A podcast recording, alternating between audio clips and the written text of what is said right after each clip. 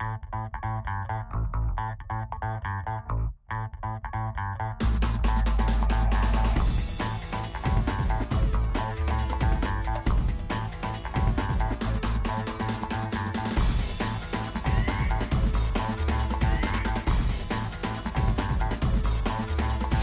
everybody. Welcome to Arsenal X, NGR's Xbox podcast. We throw up the X so we could be ready to throw down. I am your host, Eddie V. Joining me from the NGR headquarters, Mr. Corey Derrick, Mr. Bossman himself. I'm here. Yay, podcast.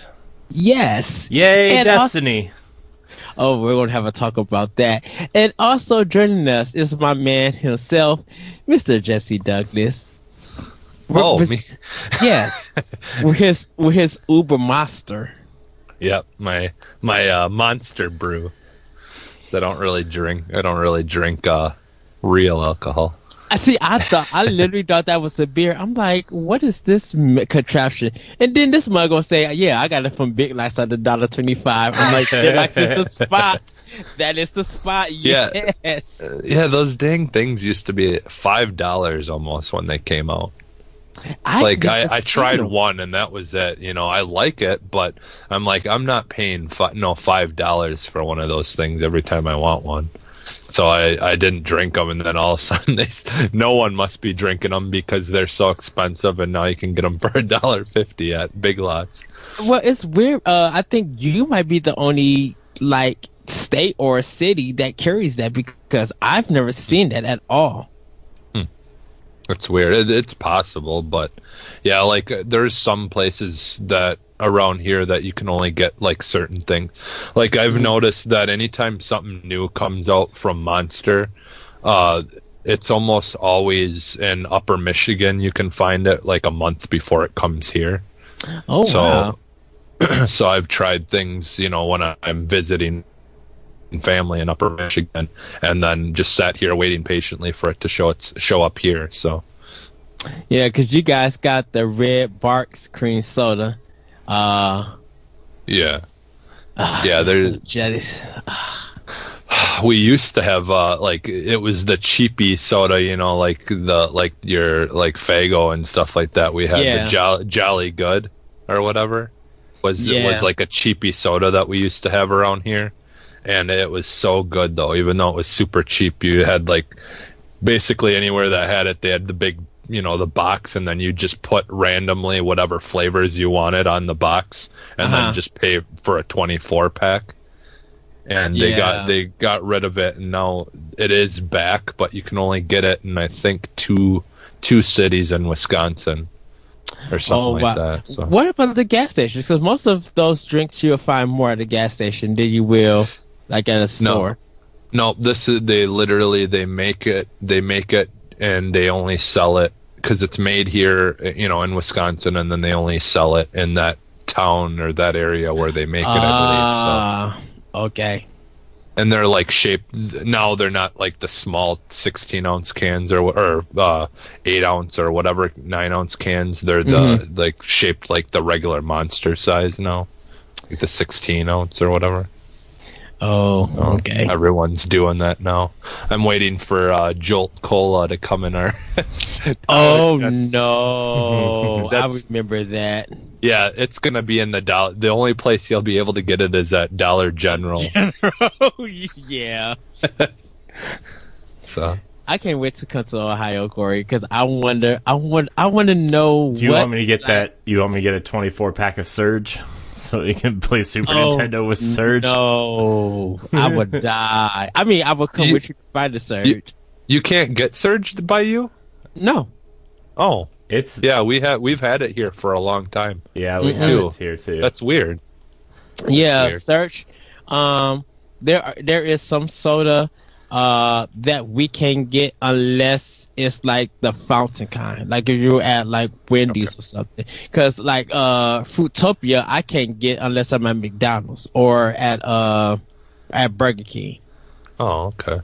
Yeah, Huh. and um, like cherry feta, we can't even get we can't get the we can't even get that in cans. or get that in a two liter. We literally have to go to once again Wendy's or Burger King and get the fountain version of it. Do you have do you have Faygo, Corey, and by you guys? Uh huh. Yeah. Oh, okay. Yeah. Yeah, because like the they the only reason I like them is they make a there's the one flavor that they make that no one else has ever made um, called Rock and Rye, and it's it's like a I don't know I don't even know how to explain it like what exactly it is. It's like some kind of cola slash. It's almost like cola mixed with cream soda or I don't know. It's really it's really weird, but it's good, and and no one's ever tried. It's one of those flavors that no one's ever tried to replicate. So you can't get it any other way except for theirs. I mean, there might be somewhere in the world that makes something similar to it, but it's it's really good. Well, yeah, you guys uh, like the Jolly Rancher soda. You don't like Wisconsin is really like the only place to get it. Oh, okay. Yeah, because of uh, Woodman's in uh Yeah. in Kenosha, they Yeah. have it. So Oh. it's like uh, I have to. Wood Woodman's is the best. I need to go there. It's been a while. Uh, it's like Aldi's, but mixed with Sam's Club in a sense. Yeah, it's it's it's an it's employee owned basically. So like it's like your you know like uh, places that have stocks where you once you're an employee you're invested into the. So it's yeah Mm. it's so their their their prices are reasonable, yeah. but but they're also you know beneficial to the you know it's not like a big major corporation where they're super greedy and I mean it's it's rough if you're working there because they are they do they are pretty demanding you know as far as getting people to work you know working you know many days a week but you're from what I understand you're actually getting paid better than most you know places that would be doing the same job so Well, it's weird because like Pick and Save used to be big in Wisconsin. Now, like Festival. Uh, Mm-hmm. yeah fe- festival but now now uh actually um pick and save uh bought all the piggly wigglies and stuff like that out so now Wait, now pick and, what? Pick and pick and save is back again. They they're it's no longer it's no longer uh yeah any of those. Or not piggly wiggly i mean um what the heck was it called? But pick and Copps yeah. Copps and all that yeah. They're Oh. but pick and save is back more now than it was i think.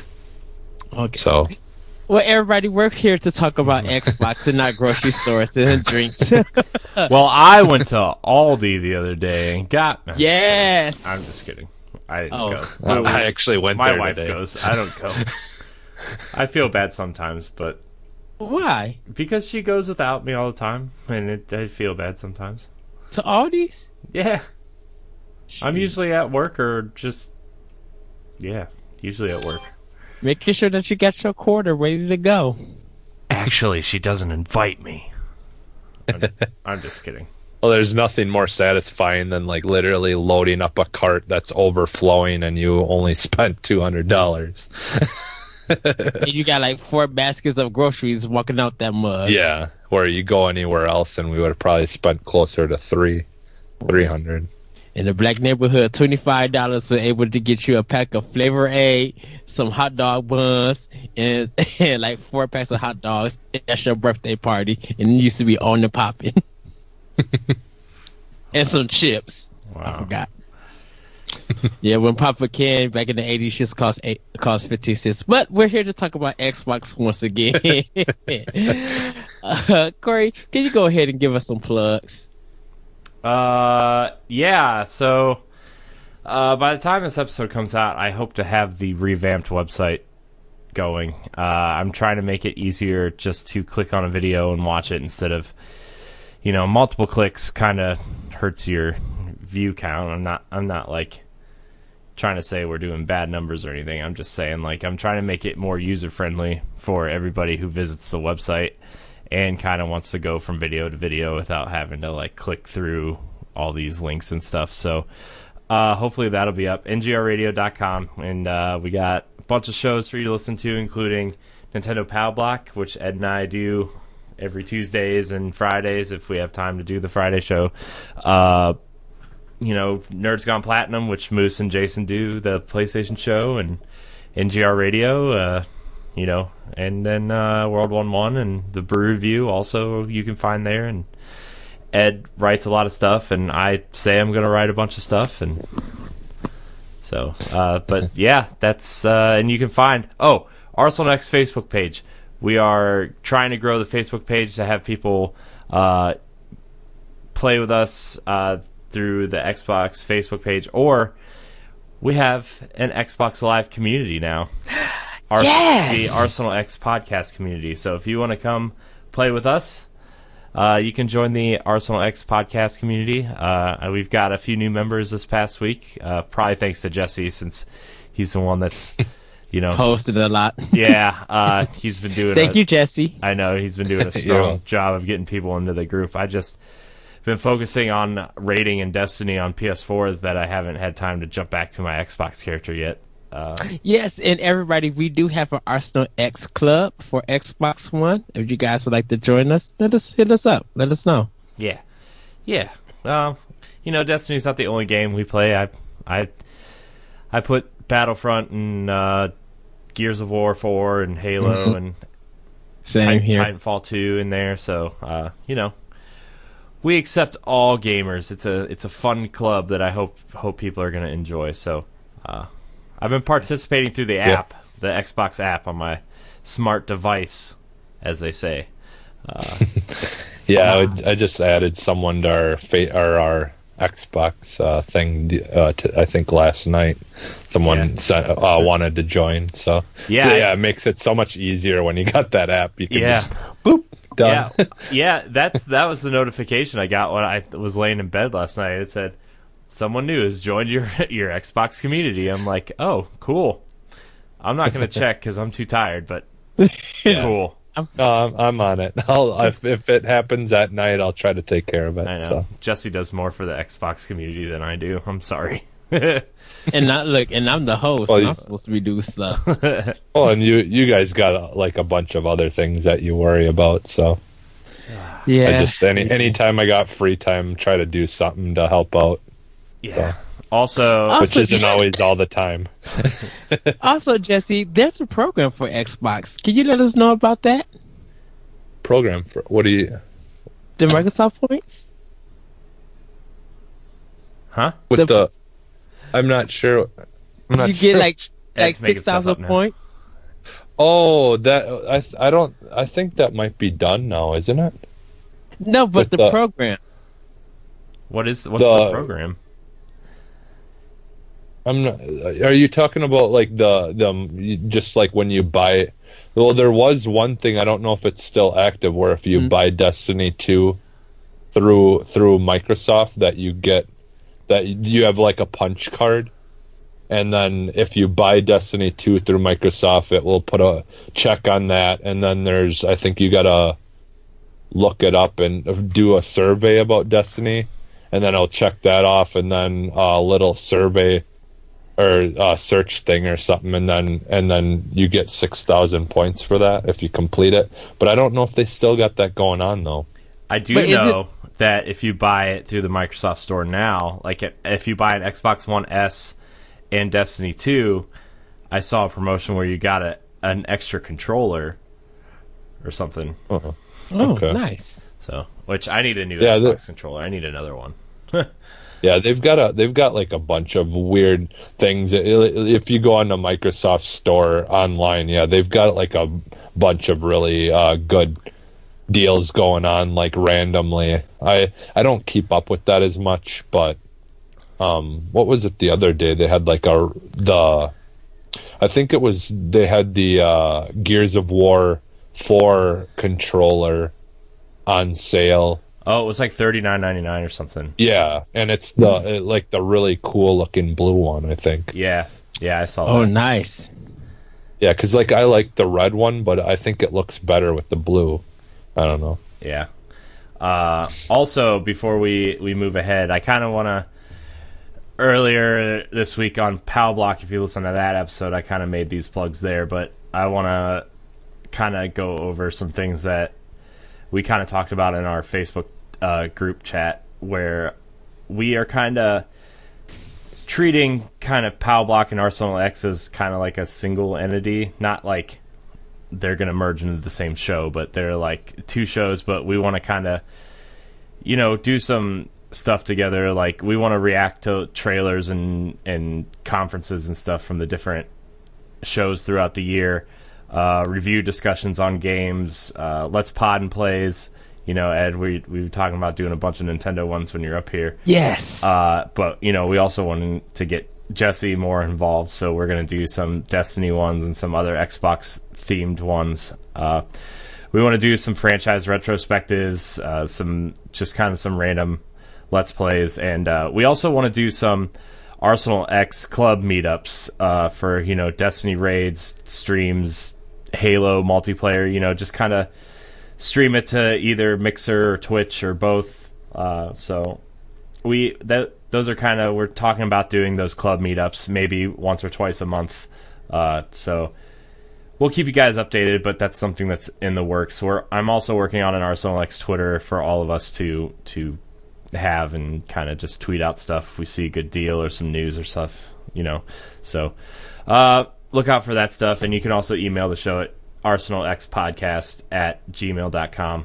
Uh, so, uh, yeah, I just wanted to mention, especially the Arsenal X club meetups. Uh, it's something I really kind of want us to get into. Kind of like a, even maybe like a book club type thing, like one Xbox game a month, and we talk about that game like at the end of the month. Maybe have guests on from the club and and talk about what we liked, what we didn't like for some of the major games that are coming out throughout the year. So yes. that's kind of something we've been throwing around in the Facebook group. But I just kind of want to plug all that stuff before we get into the into the news. So Nitty gritty. well, yes. So uh, that's been our plugs, everybody. But also, uh, Corey, what's in your arsenal? Oh, jeez. you you know what's in my arsenal. Uh, Destiny two. Uh, Yes. it's it's been all Destiny two. I did exactly what I said I wasn't gonna do. I I have three characters on PlayStation and three characters on Xbox. so uh, I really, amazing. I mean, I really only have one character. Well, one and a, I should say like one and two half characters uh, really going at the at the moment. I have my Titan on Xbox, and then I have my Titan uh, on PlayStation, and I started a Hunter on PlayStation, which Ed does not like the look of my Hunter. I don't like the hair. No, The hunter is the The hunter hair is cool. awesome. The hair is the problem. The hair I is only talk to awesome. You, I only talk to you about the hair. Okay, Everything so else about your you in know, in Destiny, there's this really weird like side mohawk. It's like it's not a mohawk that goes down the middle of the head. It kind of like starts at one side and ends in the back on the other side. It it just looks better. Like I I know why they did it from a design perspective. It's so like when you're looking at your character on screen and you're changing out gear and it's the character's looking straight at you it's more pleasing to the eye to see that and like to see that side perspective of the mohawk instead of straight down the middle uh, but then when you like rotate your character or you're walking behind it it looks kind of funky but like from a purely design perspective mm-hmm. having that mohawk angled like that is more pleasing to the human eye it looked like it's been photoshopped Nah, and it it, looks looks horrendous. dude okay so it's not like it's not like we're going for mass effects or Oh, fall, no. fallout 4 levels of character creation here No. okay it's it's you get like four options and you're like oh i guess hmm. i guess my human male can't have a beard i guess we'll Could you make a generic white guy could you imagine though if it was a, as in depth as like your WWE game? that would be amazing where I you can love it. spend like three three days just creating your character? i would love that that'd be awesome yes. that would have been great That's like literally at like all the all the times in the past that I bought the WWE games. I literally all I do with it is pl- create characters. That's it. I don't even play the damn thing. I just create characters. I try to create all the old like the wrestlers and stuff that I I used to enjoy watching and like ECW and any any uh any of the characters that aren't in the game itself. I, I just basically make them, and that's all I do with it. And you have about like twenty five to fifty like creator characters like saved on one PlayStation memory Yeah. card. Yeah, Oh man. Uh, But- I'm so guilty of that. Yeah, me and my friends used to do that at night. They actually made me into a preacher uh, with a sexy walk. So you remember? Uh, I think it's Mr. Perfect or one of them. They roll up with the size and they do like this. I know it's gold Yeah. dust. It was gold yeah, dust. gold dust. So they, I would, I would do something like be all kind of mean and stuff, and then when I taunt, I'm like switching my body, letting my hands roll. I'm like, who did this? And my friends, because they were bigger than me, and they would throw me out of, the, of out of a window uh, if I tried to do anything. They would not let me change it. They're just like, yeah, go ahead and change it because it was his game. He would go back and change it, so I had to stick with that. I'm just like, you are so wrong. That's funny. Uh, Eddie Gold Dust. But here's the thing, like I wish like Destiny's character creator is so bad that I'm just like okay, like I wanted to create a new Titan because my Titan for some reason went from being kind of pleasing to look at in Destiny 1 to what the f happened in Destiny 2, like just the small changes they made in the engine to where it just f's everything up, you know, and it's like, hmm, it went from like this semi tan woman with purple hair and matching purple lipstick to this like like super dark woman with this weird purple hair and bright pink lipstick and it's just like this this this isn't what my character looked like in Destiny 1. So I'm I I was going to create another Titan, but now I'm just like I'm too far in. I just, I'm just going to have to wait till Destiny 3 to create a new Titan cuz like she looks like garbage, but uh so I'm like okay, so my Titan's going to look like this. My warlock is going to be the pretty character and my hunter's going to be the wild character. Mm-hmm. And too wild for Ed. but my, I think my hunter looks cool. She has a purple mohawk and bright yellow eyes and some green war paint. I do like the I, I like the neon yellow in the game, mm-hmm. uh, and and the actually neon red. That, I'm like, dang, that neon looks like it looks really cool when you get a nice match to it. Mm-hmm. Yeah, and Yeah. like I was gonna create an I was gonna create an exo, but I'm like, I don't like the way the mouth and the eyes light up, and like if you choose different colors, that looks weird. But if you choose the same color, it looks weird. I'm just like, I can't do robots in this game, so I I usually go with like an awoken character. I think the awoken are like the coolest looking characters.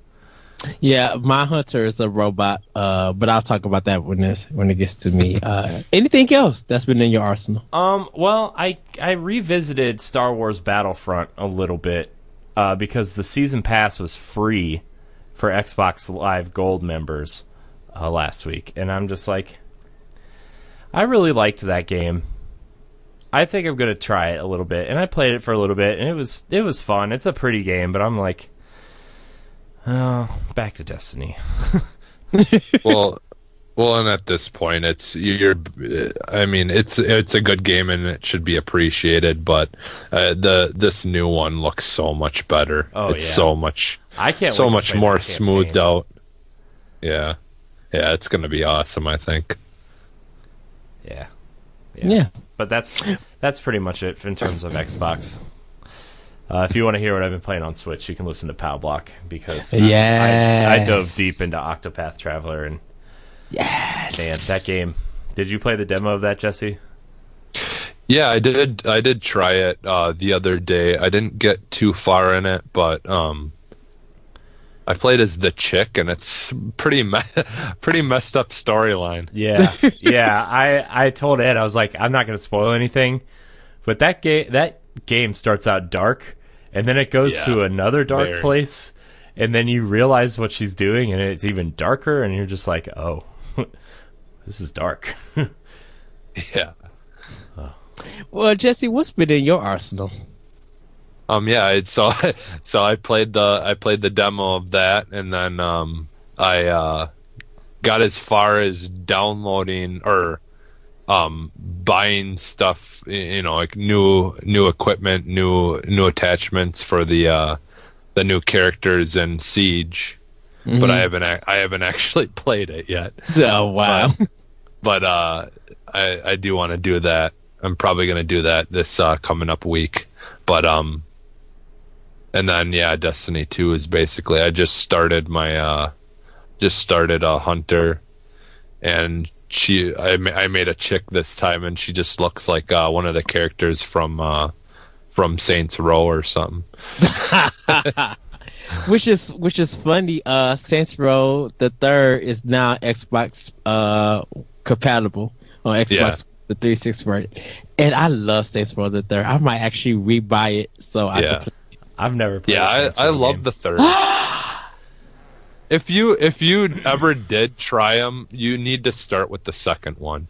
I still think people need to start with the second one first. I did. I did. I started the with second, the second one is amazing. I just I remember the I played three for like an hour, and I just remember the pl- jumping out of the plane, that opening sequence where you jump out of the plane and kind of like Mhm. fight your way down. I remember that was pretty cool, and then I was like, oh, I'll get back to this later, and I never did. Yeah. The I, I think I went back to Gears actually, because like back then I was like really really into Gears of War and Halo Three multiplayer. So like Yeah. any game that came out, I would play for like two hours and then just go back to multiplayer. Yeah, yeah. The the bi- the big reason that I ended up when like Saints Row one came out and I liked it, but it's it's their first title of the franchise, so it was pretty pretty basic. You know, there's not a lot going on to it. It's just mostly story and that's it. But with the second one, the reason I picked that over the the Grand Theft Auto that was out at the time is they did something, in my opinion, that Grand Theft Auto really didn't do as well, and made it all the mini kind of little things that you can find and do on the side actually feel rewarding. And so in the second one, like uh, you were kind of uh, much more better rewarded to to do any other like kind of side mission things or or you know like the there's the different kinds of odds and end things that they have for you to do on the side. It just felt like you were more rewarded if you uh, completed uh, like the majority of the game. So, but because yeah, I've kind of since then I I didn't really get into Grand Theft Auto nearly as much once Saints Row came you know came out stronger. Yeah, yeah. Hmm. I I don't think I've ever beaten a Grand Theft Auto game either. Like I like the PS2 ones. I I bought all of them, but I bought them and used the cheat codes, and it was just like Yeah, I'm just gonna blow stuff up and steal cars and run over hookers and stuff. but like yeah, I didn't Yeah. even I don't even think I own GTA 5 anywhere. And like I played GTA 4 for a little bit, but I was like Uh, that game is I was like Yeah. not good. I, I was like I would rather play Gears of War because the mechanics are better. Like we talked about this a little bit Ed because we were talking about uh, what if next week Red Dead is announced for Switch and we were talking about if like Rockstar if they did that is Rockstar really going to support the Switch and like what does that mean for third parties? And like we were talking about like we we can't get into into Grand Theft Auto in particular because like the mechanics are bad. Like whatever they're trying to do in the open world aside, like the shooting mechanics. Now, I I played five for like an hour, and I don't really remember how it played, but I just remember four just feeling so awful, especially playing Gears of War daily. Like I played Gears of War daily for like five years. I played Gears daily, and like going from that and going to, uh, even going from Mass Effect one and two, like going to Grand Theft Auto was just like. I, A chore. I- yeah, yeah. It feels like a really bad PC game. Like that would only cost like fifteen bucks to buy. which is funny because I beat Grand Theft Auto 3 on PC. yeah, Yeah, and uh, like Grand Theft Auto 5, I beat it on PS3, but people could find my writings on how I feel about that game. yeah, So, on yeah. NGR. I, I d- I yeah, I do have five on my Xbox, but it's been so long since I've played it. Like I, I do enjoy the storyline on it. It's kind of funny and stuff like, but like that that's the only reason I think I like this one a little bit more is I just sometimes I just don't like games that take themselves too seriously. And that's why I really enjoyed the I think the Saints Row versus, you know, the Grand Theft Autos is is there I mean they were funny too, but but they still tried to take themselves too seriously at times. Yeah. So Yeah. Well, uh, is that all that's been in your arsenal, Jesse? Yeah, pretty much. I, uh, yeah, I've just been Destiny 2, trying to. I'm finally starting to make some progress on on uh, getting my my uh, power level up. I think I'm up to like 273 now or something like that. I Okay. I wish I wish they would implement a way to really get higher light without having to like hunt for exotic engrams or do the raid. Like Yeah. I mean, I'm lucky enough to have a raid group that raids like two or three times a week. You know, I can I can swing that, but like there's people who want to enjoy this game by themselves and like I know the by the time this episode comes out, the faction rallies will be out, and I'm sure there's quests tied to that.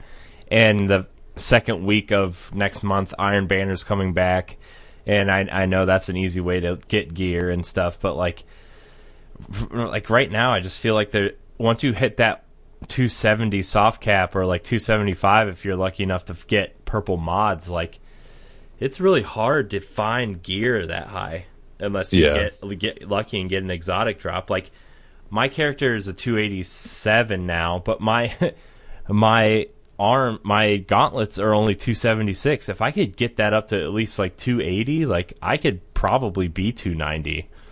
You know? Well, I, I was just saying to my friend, I think one of the the things that they kind of dropped the ball on is okay, like you know how when you finish finish your milestone things or the you know your you have those objectives that are in your uh that list of things that you can do uh-huh. and when you complete those you get uh you get a drop you get a ingram that's worth that's power level is higher or you know like higher usually than what you're at like it levels up with you Mhm. now i don't understand why they don't do the same thing with those engrams that you pick up when you're doing like a match or you know like some of them open up instantly and you get what's in it right away. But then there's the ones where you got to go to the one dude and have him open them up. Why don't those also go along with what power level you're at? Yeah, that, I it's think stupid. What's the point? Yeah, like the the the way Destiny One did it was way better, and like there was a cap to those ones too, but it wasn't forty levels under the max. It was like I think I think it was like ten light levels under max light, depending on what light level you were. Like the reputation system in this game is really weird, where it doesn't keep track of what level you are. Where in Destiny 1 was like, okay, I'm level 20 with the Vanguard, and every 10 levels they give you, uh, like, even if it was like every 10 levels that you would gain rep with a with one of the factions, like, give me a powerful engram every 10 times I level you up, or like, you know, it it's just weird that the cutoff there is like my cutoff right now for them is 277, I think. Uh, you know, and and that's sucks because I'm a 286. What am I going to do with a 277? You know, it's and like it's a cool like if I get a cool weapon, I'll keep it. Like if I like the stats on it, and I'll wait to infuse it into something or get something to infuse it into. But like it's weird and like I, I hope they add more ways to get powerful engrams because doing two or three milestones a week and you know maybe running the raid once or twice is not it's not going to do it for people you know i think a lot of people are already hitting that wall of like what do i do now after i do my milestones in the raid it's like oh i guess i'll play something else or work on another character or something which is what i've been doing like i, Yeah. I've only played on my titan once this week to do the raid and to do the milestones. And then I've been working on my hunter, you know, and I don't know. I'm I'm yeah waiting. well because Yeah. Well, and especially if you're like me, where like you don't, you know, you're. Uh, I play at odd hours of the day, so like most people aren't, you know, aren't online when I'm playing, or or even during the day. I try because like one of the milestones that you can get powerful gear on is the uh, doing the nightfall, and even though it says it's 240 plus, if you're 270 something like I am, I still like literally die instantly if trying it by myself. Mm-hmm. And so, and I tried to do where you can search for other people that would help you out with it, and there's no one. Yeah. There's no one's playing it. So it's you can't even do that that milestone if you're playing by yourself if you wanted to. Yeah. So there's like half the half the ways to get powerful gear from your milestones you can't even do by yourself if you wanted anyways because there's no way you're doing a raid by yourself. That's Yeah. for sure. Yeah. So we like they're uh, just do just doing the raid earlier like this week you this this might be the first raid where you absolutely need six people like yeah. uh you all like we three manned crota in destiny 1 we three man crota. We four manned vault of glass. Granted it was really hard to four man vault of glass but we four manned it. Wrath of the machine we probably could have probably could have done five people, four or five people if we were all on point, but that last encounter in Wrath of the Machine you needed you needed six people, like we needed six people. It was just it was really hard and we didn't have the mechanics down very well, but like you probably could like four or five man it. Uh, and I I saw that team that di- the two man team did it. So In six hours. Or Uh, there's a no, team that beat no, the whole the- thing in six hours. the two man the two man uh, team for Wrath of the Machine beat the final encounter with two self res warlocks uh, in Destiny One. So Oh, okay. like they they did that, but like this raid is as simple. I feel like the mechanics of the raid are simplified, but it does a good job of requiring you to have six people and all be on the same page. And Yeah. that's kind of smart design in a way, but in a way I feel like it's losing something by not having the complications of King's Fall or Wrath of the Machine where I don't know, I feel like like uh, the world record for for this raid right now is like 29 minutes. A team beat it in 29 minutes. And like when we when my raid team's all on the same page, like we could we could do King's Fall, which was the longest of all of Destiny 1's raids. We could do it in under an hour. And I feel like we could probably do this one in under 45 minutes once we get all the mechanics down. yeah. So it, we just everybody just needs to be awake and on the same page. And I think you know this.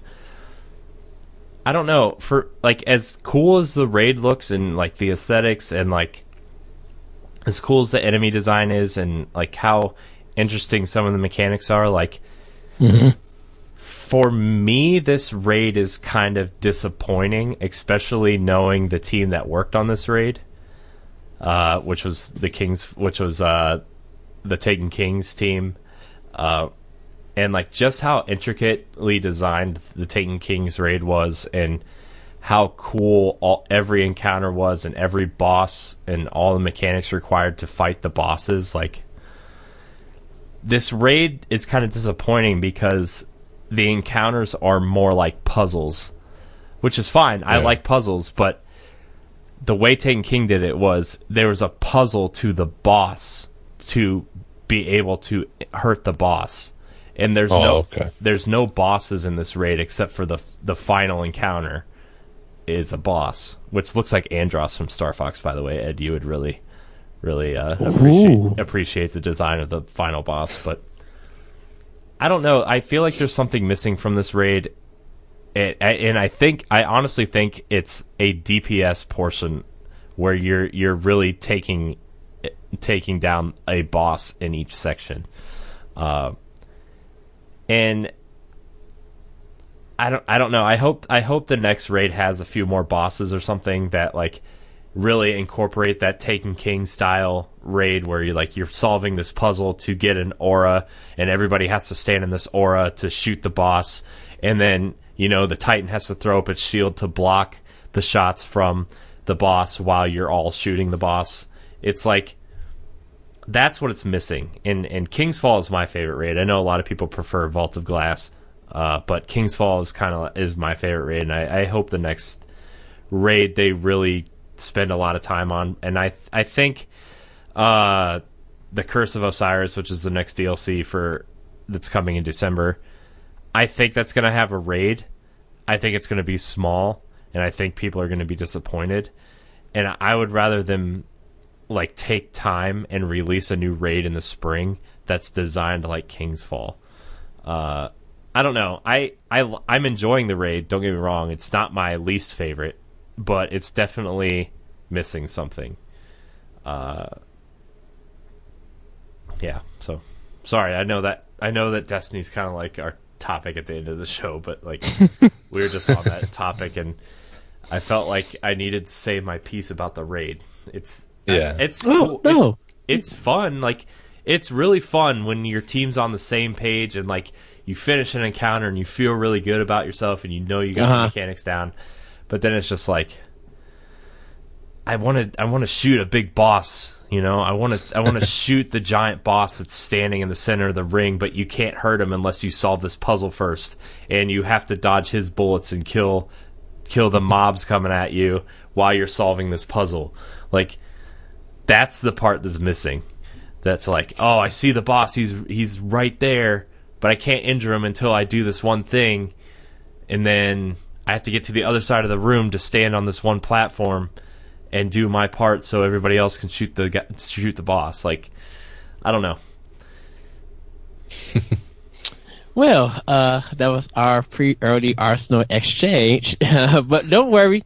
Oh, I always come with a backup, so don't worry. Um, what's been in, in my arsenal is just Destiny 2.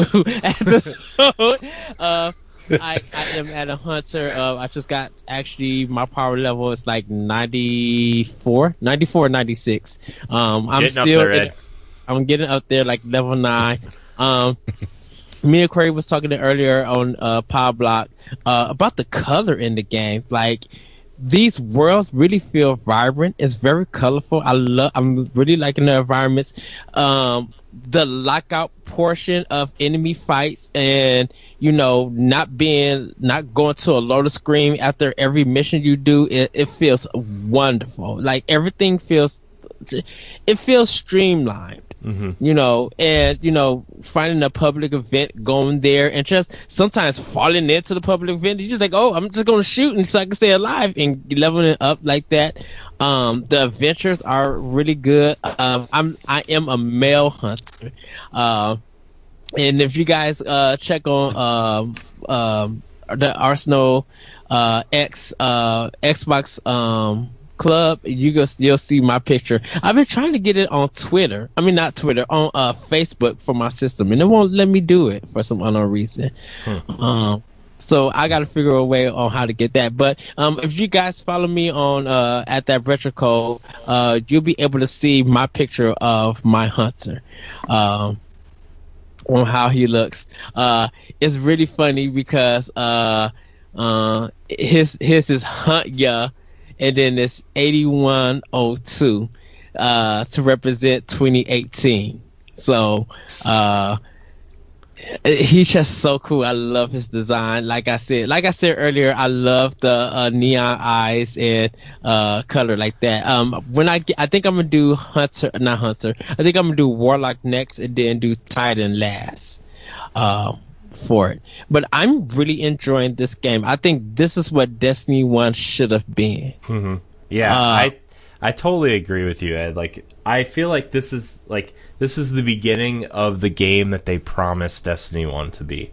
You know, these fully realized kind of open spaces instead of like okay, Destiny 1 everybody knows that like okay, the the Earth space is literally a big circle that you travel around in a big circle uh, with some things in between. Like Mars was a big circle, Venus was a big circle. The moon was the worst culprit of this, where it was like Yeah. kind of like a figure eight design, but it was still like I'm traveling these same routes to gather these materials and stuff. Whereas like Destiny 2, like the maps kind of have these intricate tunnels and and the lost sectors. You go down into these tunnels and you, you're fighting your way through and it's cool, man. Like the worlds are super dense and like bigger. They're definitely bigger than Destiny 1's areas, but they're also more dense where like you can go into the buildings and find a treasure chest once in a while, or you can go in and there's a group of fallen in there that you can take out, or you know, you go up into the tower to to uh see the guy in the European dead zone and he can you can turn in your rep in there and get a cool weapon. Like you know th- then there's the exotic quests which you know you complete those quests and like multi- Mida multi-tool is just there. The best weapon in the game so far is just available for you to go get if you complete this quest line. And it's awesome. I i'm really i'm i'm really shocked at how good this game is. There's a couple things i would change but like you know i'm not a game designer so i'm not like trying to nitpick or anything but like there's a few things I would change, like the infusion system I really miss from Destiny 1, where you could infuse any primary into any primary to level it up, or any secondary. Like, I wish that system still existed. You know, uh, you can't infuse Titan gear into Hunter gear. Like, that kind of bothers me a little bit. Uh, the shader thing doesn't bother me as much as I thought it was going to because shaders drop so much in this game. Like I'm running out of inventory space because of shaders. like I have too many shaders. Uh, so like I I really am enjoying Destiny 2 way more than like like it, it makes me feel like how did I ever go through all the crap in Destiny 1 as much as I did now that Yeah. I'm playing Destiny 2. And like I Yeah. I re-downloaded Destiny 1 to go back cuz I wanted to like I wanted to capture some things for for something I'm working on and like just the pain in the butt it is to go to orbit every time you want to go somewhere. like just having a map of the area you're in is super convenient. it's just Yeah. like like little simple things is it's just man, they really streamlined it and made it like the the quality of life things that they put into the game just ugh, it's and I I would change the the the faction rep stuff. Like I want to know what level I am with this faction. Uh, I want I want like every ten levels to have. Hey Corey, before you go on, Jesse, we would like to welcome your dog once again to Arsenal X. Oh, He's him and the London's cat. Over I, here. him, him and the cat is kind of like the mascots, animal mascots. Ugh. yeah, Boston Terrier. if we don't get a meow from your cat, it won't be a show. that's funny. yeah. Yeah, Uh, he go always wants to be down here. But go ahead, Corey. Um, I would I would change the reputation things with the with the different factions. Uh, not not Future War Cult or Dead Orbit, which everybody better join Dead Orbit because I really want that scout rifle. And if anybody joins anything other than Dead Orbit, I'm coming after you because I want that scout rifle. Uh, because it's supposed to be. It's the rumor is that like it, it's out by the time this episode comes out, but like the rumor is it's a legendary uh, scout rifle that's similar to multi tool, where you can keep the radar up while you aim down sights. Uh, you move faster. Uh, it's got a high rate of fire. Some of the rumors is that it's fully automatic. It's a fully automatic scout rifle, which would be What's- freaking amazing. What's Dead Orbit?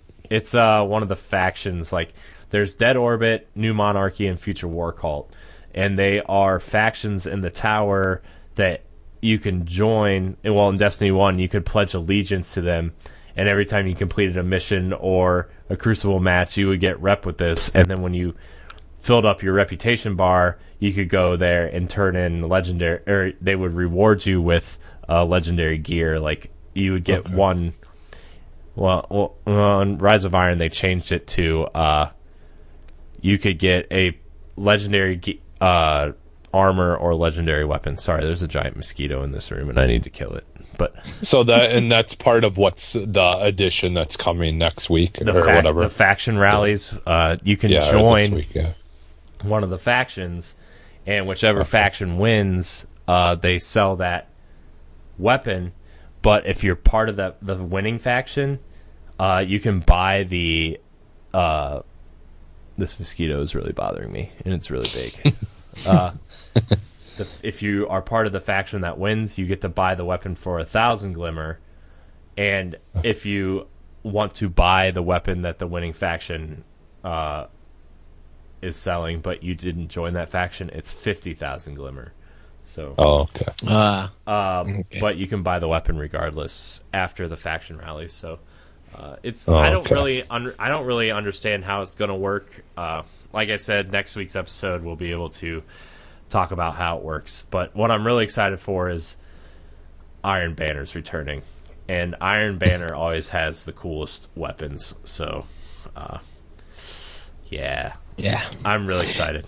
Oh, by the So- way, one one more pro tip on Destiny: if you if you get the legendary version of Hawthorne's shotgun, it is a fully automatic shotgun with almost full stability, uh, three quarter range, like the bar of range is three quarters full, and the uh, reload speed is really fast, and it's fully automatic, and it is the best PVE shotgun in the game. So it's really good in the raid if you're planning on raiding, and you need if you need uh, your your kinetic or energy spot filled up with an exotic.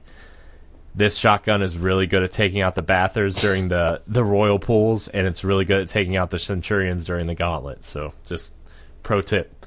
There you go. Okay, uh, and everybody, uh, last but not least, I've been playing, uh, like I said, Mario Rabbids Kingdom Battle on Switch in Metroid Samus Returns on 3DS because we have to move on to news. I'm sorry. we already we had an early Arsenal exchange, which is good. I love it. I love hearing you guys talk about it because that makes me learn more.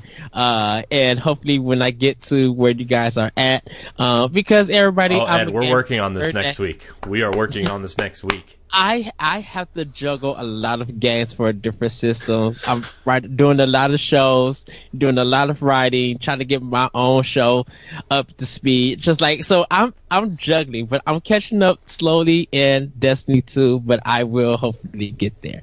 But with that, everybody, we're going to get into some Arsenal news, and um, our first story is actually a congratulations to uh, Phil Spencer, um, Microsoft's executive vice president of gaming. Phil Spencer has been officially named to the senior leadership team at the Redmond Company. Spencer joined Microsoft in 1998 as an intern and has been working his way up the ladder for nearly 20 years. In 2014, as Don Mattrick exited the company for Zynga, Spencer replaced him as head of the Xbox division and all of Microsoft's entertainment related endeavors. Spencer took over the Xbox division on a note of optimism, acknowledging that mistakes has been made with the brand, but that he was working to right them. For better or worse, the Xbox division has been uh, become leaner under Spencer's leadership, moving faster to react to changing industry realities, but also leaving a number of high-profile cancellations behind them. As part of the senior leadership team, which numbers 16 people, including CEO Satya Nadella himself, Spencer now has more of a guiding hand in the direction of the company and larger sway with the direction of the Xbox division. So congratulations to Phil Spencer. Um, wow, 20 years. Wow, that Yeah. is long. And he's, oh, go ahead, Jesse. I was just gonna say it's good news too. Yeah, he's come a mighty long way. Um, he's very, he's, is, I think is one of the most passionate gamers, uh, you know, as a C- CEO. Um, you know, the way that, uh, he works with Nintendo with Minecraft, um, how he wants to get rare games on a Nintendo platform, uh, allowing crossplay, uh, with Nintendo. And we'll get into that topic, uh, Jesse, at the end of the show. That's going to be our Arsenal exchange. So, uh, cause we already had our Arsenal exchange part one. Uh, love you, Corey, as always. I'm that was, like I said, very, very informative, very informative. Um, but we still got a little bit, a little more to talk about Destiny 2. Uh, also, That's Um, Ed's, that's Ed's nice way of saying, "Shut up, we have other things to talk about." no, no, no, no. I lo- I love all of this. It's it's educational for me. So I'm like, okay, I know what he's. Oh wow, I didn't know. Okay, now I see. it. Okay, yeah, that's very educational to me. That's how Let's Learns are. So, um, but what do you guys think? Uh, anything more that you guys would like to say about Phil Spencer getting this leadership role? I'm just glad because I, uh, you know, we were kind of we've talked about this that we that you know like in the beginning here when it first things were first going on that it just didn't seem like he really had enough control and hopefully hopefully this will be the change that that starts pushing things into the direction that that he's kind of made it seem like he wants it to go so Yeah, I I agree. I think we've been we've been talking high praise about Phil Spencer for a long time, and you know, Ed, we we talked about Phil Spencer before we even started this podcast. Like Yes. he he's probably one of the most he's he's the western version of like he's Xbox's Satoru Iwata, right? Like Yeah. I, I really almost feel that way, like on that level, because he is so influential to the Xbox brand. He's a gamer. He's been in in the uh, development side. He's now on the business side, but he still plays the games. He knows what the gamers want. He's trying his hardest to get like new IP pushed through, new games developed, like you know, now pushing the Xbox One X, he's redefining what console gaming is. He's like almost single-handedly, you know, trying to revamp the Xbox's portfolio and everybody's always like, "Well, where are the where is Xbox's first party games? Where are their first party games? Why isn't Xbox developing anything new?" He's gearing up for that. You know, we know they're developing a Horizon style game. We know Halo 6 is in the pipe and is going to focus on Master Chief. He knows that's what gamers want. You know, he we are going to get PUBG. We're getting cool new IP like Sea of Thieves and uh, you know, returning IP like State of Decay that people really love. Like he kind of gets it and you know, it takes time to right a ship, right? It doesn't take yeah a year, two years. It takes four, five, six years sometimes. You know, look at look at Nintendo. You know, they hit lightning in a bottle with the Wii, and you know, it the Wii kind of fizzled out after a while. Like, you know, it it was very casual oriented, but most hardcore gamers moved on to the HD consoles because HD uh, took off faster than everybody thought. Uh, Nintendo's control scheme was not on par with other uh, gamer other control schemes. Like you know, it was tried it tried to be copied and it kind of fizzled out. Uh, then we move on to the Wii U. Like you know, that was four years of uh, where's the next Nintendo game because third parties not supporting it. Uh, and now with the Switch, you know, they've righted their ship. It took them arguably six years to right the ship, and they've done it. Look at all the awesome games we're getting for Switch, including third party games. You know, Ed, I mean, Ed, you know, you and I talk about Nintendo's awesome Wii U lineup, but a lot of people, Yeah. a lot of people didn't get to experience that, which is sad. Uh, but now in the more broad spectrum, Nintendo has a hit with the Switch, and we're getting game after game after game after game where there's too many games to play. And you know, Microsoft has the has the advantage over Nintendo in that respect to where like they're getting the third party games while they uh, are are developing these new IP or these other games, so they have a strong portfolio. Uh, where Nintendo didn't have that, they kind of rebuilt their brand on their own with the Switch, and now we're now that it's you know quote unquote popular, we're seeing third parties start to take interest with Doom and Wolfenstein and LA Noire and and you know some of these other games. But uh, Phil Spencer's doing the best he can, and I think Microsoft giving him this leadership role, he's getting the recognition he deserves. Uh, I Yes. think by getting this role and I Phil Spencer is on my short list of people I would really love to talk to someday. You know, if Arsenal X ever takes off and we get get the uh, pleasure of interviewing top tier talent like that, you know, like I would love to talk to Phil Spencer and just like you know, he's he's really good for the Xbox brand and I I think in like I say give it 18 months, you know, not next year's E3 but the year after. I want to see what Xbox is going to do because next year, you know, we're going to get a Halo or something. I think we're going to get like maybe Halo 6, maybe Mhm. a, maybe a spin-off like ODST or something to hold us over. But man, I want to see what this console is going to be in 18 months because I think it's just you're going to it's going to be what we're experiencing with Switch right now, I feel, where we're going to get amazing first party game after first party game after first party game. And like we're going to see that in the spring, right? We're going to see Sea of Thieves and State of Decay and Crackdown presumably in that order, right? And Yes. you know, we're going to see the start of that. But man, it's going to be cool. I still want a perfect dark game in the in the form of Metal Gear Solid 5. Like I think that'd be awesome. But like keep the really bright orange and green and purple art style, but just the gameplay Yeah. be like Metal Gear. I think that'd be really Metal Gear. awesome. I would And play the, the more I watch of Sea of Thieves, I just like I can't wait to try it. It, it just looks so interesting to me. The gameplay, uh, you know, I've been watching it lately, just kind of watching stuff and trying to learn more about what you know, like what it's about, and it just looks like so much fun.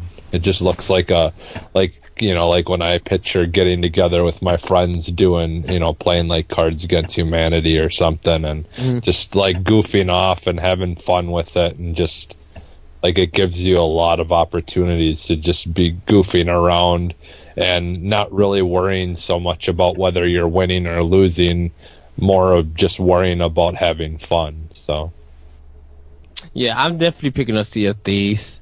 Um, I, I know I have my doubts on it because it it just didn't look right uh, when it when they showed it at E3 for the first time. But then I think the more they showed it, the more development that went into it, it's, it's looking better, and it's grabbed my attention. I'll play with you. I'll play with you, Corey and Larry, and anyone else who wants to play it. Yeah, I really, Yeah.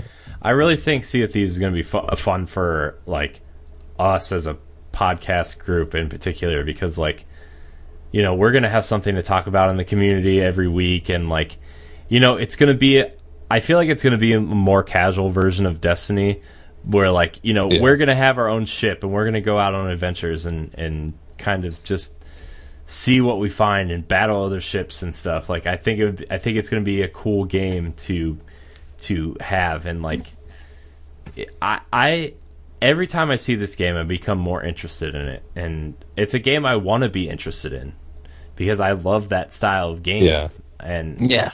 so yeah, I'm I'm excited for Sea of Thieves and I'm I'm glad it got greenlit.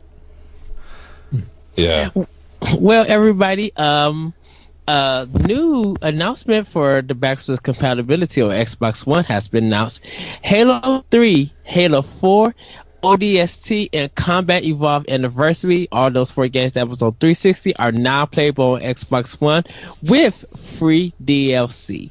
So if you haven't picked up the Master Chief Collection or even Halo 5, which I advise you guys to get, you know, get that collection and get Halo 5. Um, you guys could go back and play these games on the system. Um, that's really big that they got that co- co- kind of collection on the system. I'm I'm actually surprised they did that because of Master Chief Collection. Like I not not that like I'm saying like this is bad. I think it's really good. I think those games are amazing games if you didn't buy the Master Chief Collection. I'm just really surprised that they did it. Yeah. Yeah. But you know, but that's the thing is I you know, like some people look at it as a as a reason to to uh to say bad things about Microsoft, but it's like uh, they just it seems like the part of them just doesn't care. They just want to, people to be able to do the things that they enjoy doing, and they're not thinking about whether they're making money off of it or not. it just seems like they just want people to be happy. It's a. I mean, it's a it. pro. That's all they care about. It's the pro consumer move, which is kind of what Yeah. they've been all about since Phil Spencer took over. You know, Yeah. Mm-hmm. it's it's very pro consumer and very smart. And I would actually like to revisit some of those games in their original form. Like I would love to go back to, you know, ODST because the Yes. original the original form, like there's that really cool Destiny Easter egg that's not in the Master Chief Collection version, or like seeing Halo Four run in a in a native like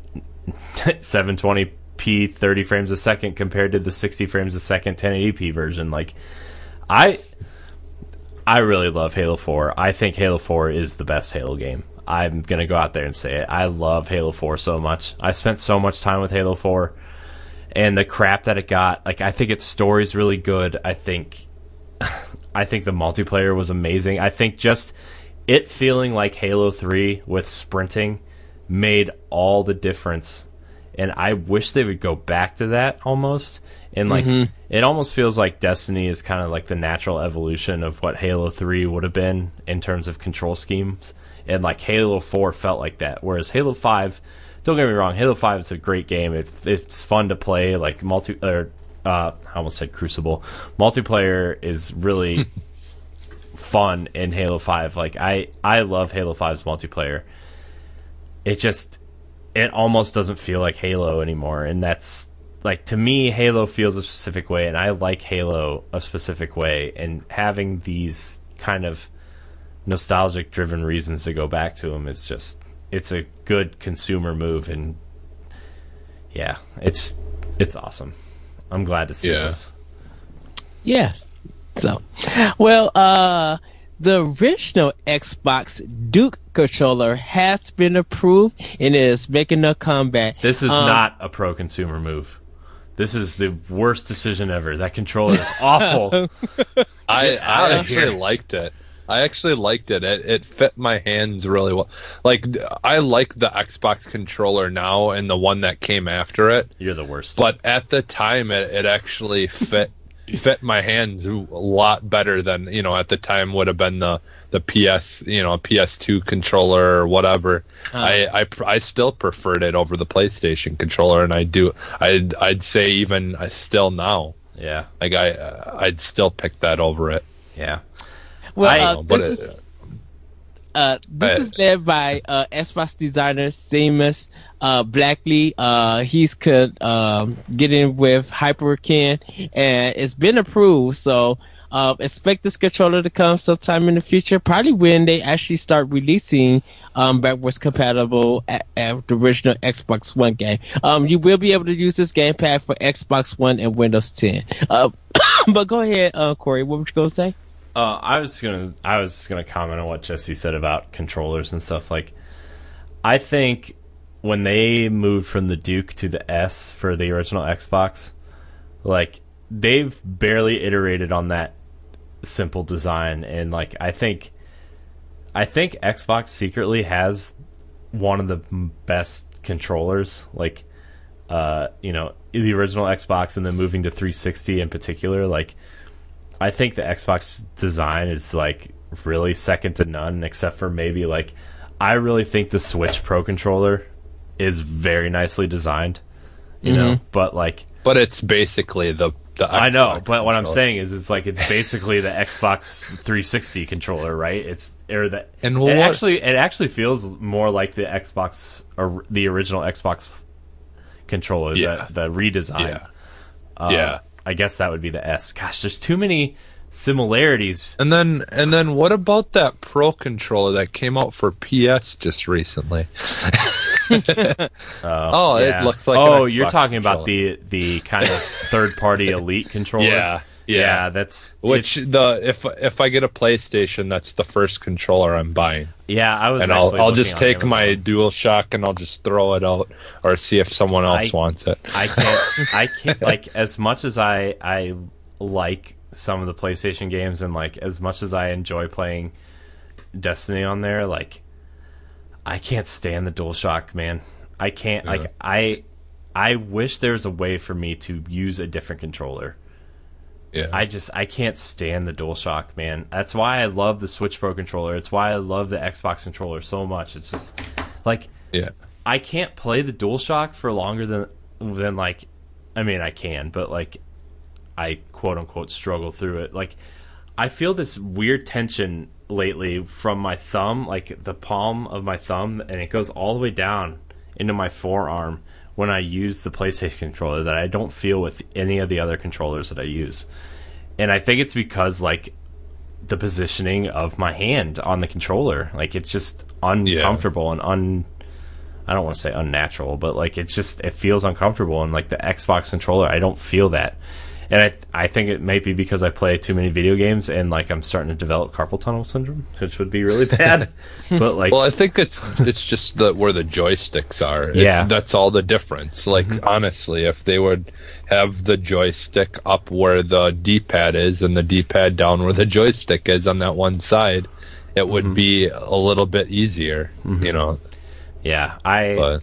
I, I, but bringing back the Duke, man, that's I, I mean, I get it. It's just a dumb thing that they say, "Hey, haha, this is funny." And it's you can play your original Xbox backwards compatible games on it. This isn't this funny? You can play Fusion Frenzy on a Duke controller.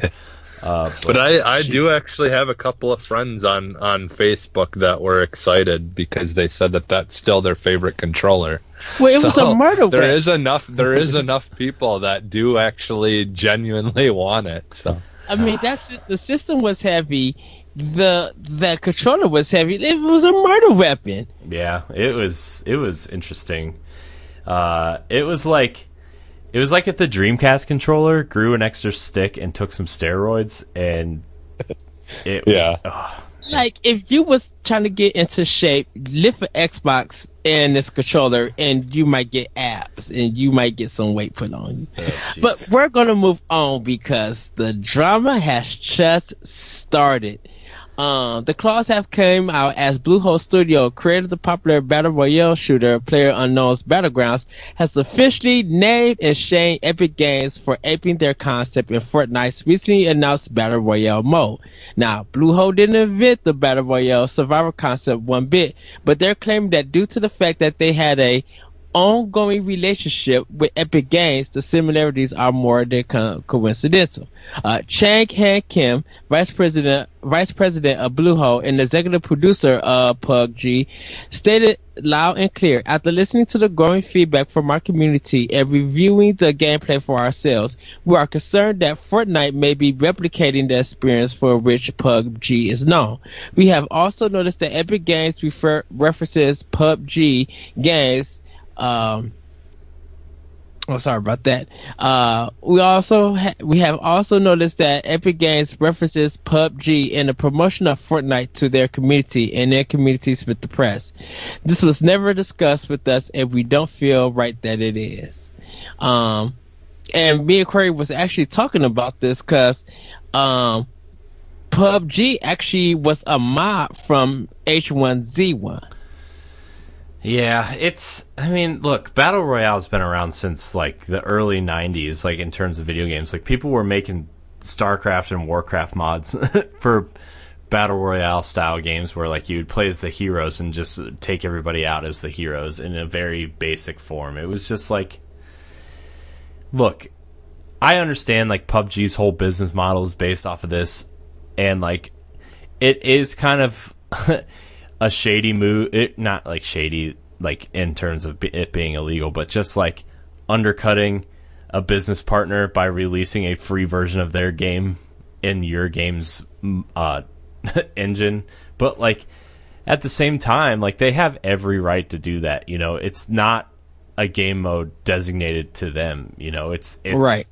It's a multiplayer game mode that happens to be very popular, and it, like I think Fortnite could actually do something more interesting with it just because they have the crafting mechanic in there. You can build walls to hide and like you can uh you know do all these things that you can't do in PUBG and that's that's fine. Like it it'll change up the experience and and you know people that want the Fortnite one can play Fortnite and PUBG like you can play PUBG like it's it's I don't I think PUBG is not going to be hurt by this. I think it'll benefit the player base on Fortnite, you know, but like that's not the only element of Fortnite where like this is the only element of PUBG. So I don't know. I th- I think PUBG has the right to be mad about it, but at the same time like GTA's already done it, you know, Fortnite's doing it. Ubisoft already said they are going to copy it like it's the new it's the new hero shooter, right? It, everybody wants mm-hmm. to do it. It's the new Minecraft. It's the new, you know, it's it's just it's the game that's hot right now and everybody wants a piece of the pie before the the pie runs out, right? It's just it's it's just starting to happen, you know. And the fact that Fortnite is like one of the first ones to do it, it's it's smart on them to get a jump on it. The thing is is like, hey, you can come play our version for free. You don't have to spend thirty dollars. Like that's the that's the part that's like, ouch, that stings a little bit if you're PUBG, if you're Blue Point, you know, uh, Yeah. because they're charging thirty dollars for it. Uh, but hey, for still for early access. So the, like the full game is not even there. I mean, this is this is just the new whinier version of the Call of Duty versus Battlefield debate that we were having five six years ago. You know, it's just. Yeah. I don't care. I'll I I mean I don't need I I want to play PUBG and I'm gonna get it when it comes to Xbox probably, but I want to see if I like the game mode first. So I might I might download the Fortnite version because you can download it as a separate client Yeah. and not download Fortnite proper to play it. So I don't know. I I want to see I want to see what it's like. And I think I think, you know, to be honest, I think the Fortnite version might be a little bit cleaner because Epic knows Unreal in and out and they know how Yeah. to use the engine and Fortnite's a little bit cleaner than PUBG right now and I just feel like the mechanics might work a little bit better in Fortnite. Like you might be getting a better product if you get the Fortnite version. To be honest, like Yeah. The Pub- PUBG just looks so basic. I mean, it is. It's it is basic. It's Yeah. one game mode. It's two maps right now. It's I, it's it's literally one game mode. I mean, I mean, it, it looks like it's Steam Greenlight still, and it's just like, okay, you did this out of your garage because you wanted extra credit from your video game class in college, Which is- like your engineering. I mean, it's impressive that like one guy modded this, and now like he's getting a deal from Microsoft to be published on Xbox, and you know getting Well- all this recognition. but see, th- th- like I think that's that's the that's the real weird thing is that you you got this from modding, like you took someone else's assets. To yeah, that's the other thing make too. this idea. I'm like, so where is your original creativity? Um, yeah, you might make the characters for original game, but the concept and the idea, you did that way before you even made this I game. mean, to be So- fair, to be fair, he was the one that modded this game mode into those other games too. He just spun out and did it himself, which is like that's fine. But like at the same time, like chill out. I mean, and and it wasn't player unknown himself who said this. It was it was the studio that's porting the game to Xbox who said this, right? It was Yes. like like he I'm I'm sure he doesn't care. Like I, I'm sure he expected this to happen. It's just like this is not the publicity you want when you're about ready to launch on a new console. Like you don't want your studio to look like your whiny babies when you're when you have a product that works. Like just keep working on the product and just put it out. And if you are worried, just put out a better product. Like work your tail off and make a better product. Like I'm not mm-hmm. I'm not saying like game design's easy. I know it's very tough. Like you know, you talk to Adrian, you know, he they his development team works way over overtime to put out their products and it's just like you know, it's it's tough, but that's that's the sacrifice you're making, right? You got I mean, it's no different than anything else you're passionate about. You got to put the work in, and if you put the work in and you're proud of it, you put it out. You know, don't make a big scene out of something that's that you knew was going to happen. You knew people were going to copy this game mode. It might have happened a little bit faster than you anticipated, but you knew this was coming. Why are you making a big deal about it? And why I are why are you going after Epic your business partner when GTA did it first? Why aren't you going after Rockstar? Ubisoft already said they have a game in development that's very similar in concept. Why aren't you going after them? Why are you going I mean- after your business partner? like the creator of Battle Royale uh, could should be going after you because you named your game mode after that movie and comic book where kids are being put on the island to kill each other. Yeah, like Like you, you stole the idea, the concept from something that's back from the eighties. I mean, like at that point, like I don't know. I Well, it's, I mean, shoot, with like in WWE, Like, um, I like- mean, at this point, like Will, William Golding can just sue them for copying Lord of the Flies at this point, right? Like it, it's the same concept. yeah, and Yeah, it's, it's- it's just. It Oh, go just ahead, feels it just feels yeah, it just feels so stupid to complain. It's like if you're you're like, yeah, I I've got capture the flag in my game. You're not allowed to do it now. It's like it it just seems so lame and it's and at this point, you know, up until this point they've had nothing but positivity behind them. So why would you even open your mouth if it, you know, it, the reason I, the reason they open their mouth is because they think this is going to steal players away from that game. You know, you're Yeah. already number one on Steam. Like you, you already hit these milestones. So you think a game of this nature is going to be is is like very intimidating that you got to make a statement like that? I'm like, first of all, you didn't even have to work with Unreal Engine to make your game. What happened to you doing Unity? What happened to you finding some other body's engine or making your own and licensing this out? yeah.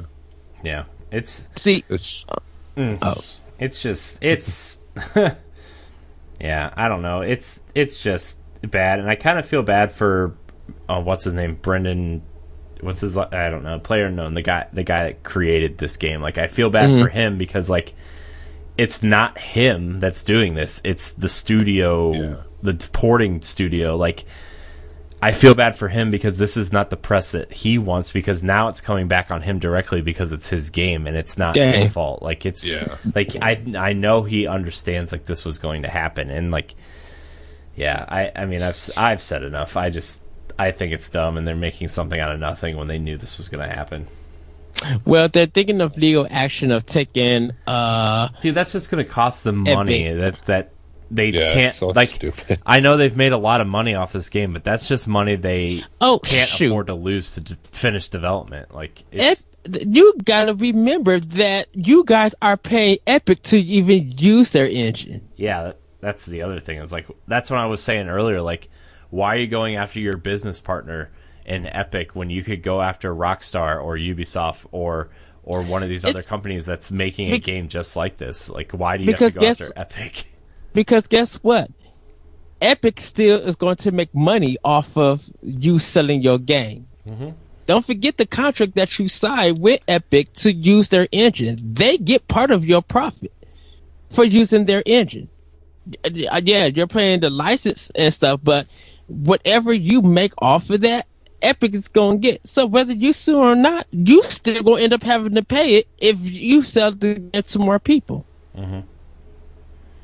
So Yeah, it's it's just I don't But understand why this is happening.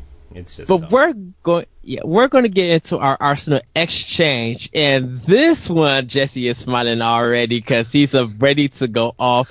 Me and Corey are just going to sit back. Um, so it seems that uh, Epic, uh, this is also related to Fortnite, kind of allowed Sony and Xbox uh be able to crossplay for a good moment. I wish they would have just been like, I wish they would have just left it on and been like, I don't know how it turned on. I don't know how to turn it off. that would have been Yes. just the best. Yeah, so um, it seems that Sony, uh, I, I think Sony made it, uh, made a comment about it, uh, but yeah, it was only for a brief moment, and um, you know, Epic say that uh, it was uh, uh, on their part a configuration issue, um, but we know that it can be done. Um, but Jesse, give us your full feelings because you are you you have opinions. I should say. Yeah. Well, I just you know, and it's kind of funny because uh, this one topic kind of, in a lot of ways, sums up a lot of the stuff that we've talked about today, and. I I understand having a business and wanting to protect it, but I just I can't help but feel like it just seems like a lot of excuses coming from Sony. Like I I just I don't understand how letting people play on the system that they're playing on and be able to play with other people is going to hurt anyone to be honest. But when when I look at this as a decision, like everyone keeps on saying, "Oh, well, it's easy for Xbox to to say that they want to do crossplay because they're in last place and they're they're not on the winning team. So you know, so it's it's easy. But I I don't think it has anything to do with winning and losing. I think it has everything to do with the direction that they're going in, and with Phil Spencer, like we talked about earlier. Mm-hmm. He's ju- he's just a gamer. He enjoys gaming. He happens to be working for Xbox because they need the help and and and he probably cares about Xbox in some, you know, at some form or whatever. And I think he just genuinely wants people to be able to play together and because uh, I know I'd like to see an end to this this childish uh, you know actions that we see with the stupid uh console war you know stuff because it it's really annoying. And and like a lot of the a lot of the negativity coming from the Sony side in a lot of ways has turned me off from even wanting to own a PlayStation because all I hear about is negativity from that side. And you know you can't you're not allowed to like anything that you like that isn't what they like you know, it, it's just it's just annoying, and so I think I think Phil Spencer is kind of that same way too, where he's just like just wants people to be able to play how they want to play. You know, be it you want to play on a you know a hardcore system, you can buy the One X. You know, like he he said right out, this isn't like what we expect everyone to buy this that has that wants to play on Xbox. They don't they don't expect everyone to go out and get an Xbox One. It's just he wants to give you that option. And then we have the you know like we talked about with the the back you know the backwards compatibility and the not charging people to be able to play the these old games if you don't want to.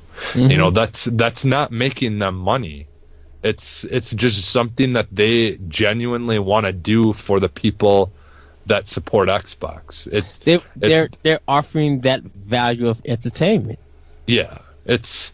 I think that's the thing is that like the a lot of these people that are talking negative, and yes, I I think it was stupid when Xbox and Microsoft said no, we don't want to do crossword or backwards compa- or uh, crossplay with Sony when you know when they were ahead, and that was stupid. And I and I didn't. I had a 360, and honestly, I didn't 100% agree with a lot of the stuff that Microsoft, you know, the way that they were running their business at that time, you know, and and that was then, and you know, this is now that you know they're going in a much different direction, and and it just feels like they're trying to be a little bit more positive about things and not be that greedy corporation that's just you know, doesn't want to care about anything except for making money.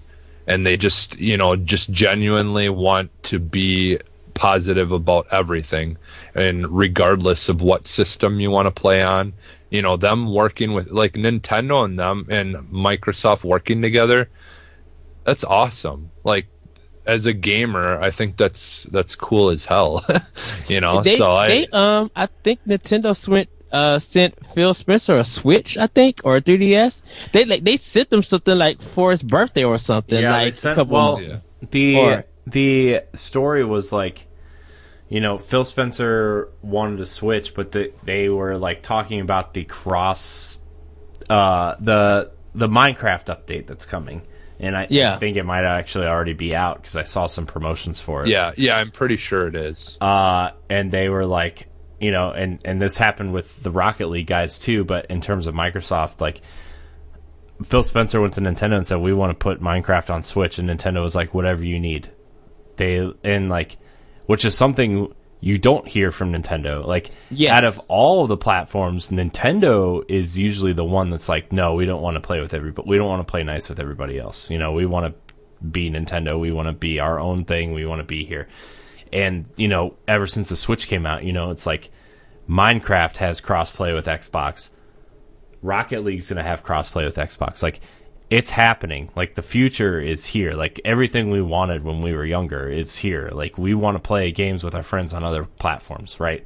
Pc yeah. xbox nintendo like switch wii u xbox one xbox 360 iphone android phones tablets like all of these people can play Minecraft together. And, you know, Sony's the only one that's holding out now.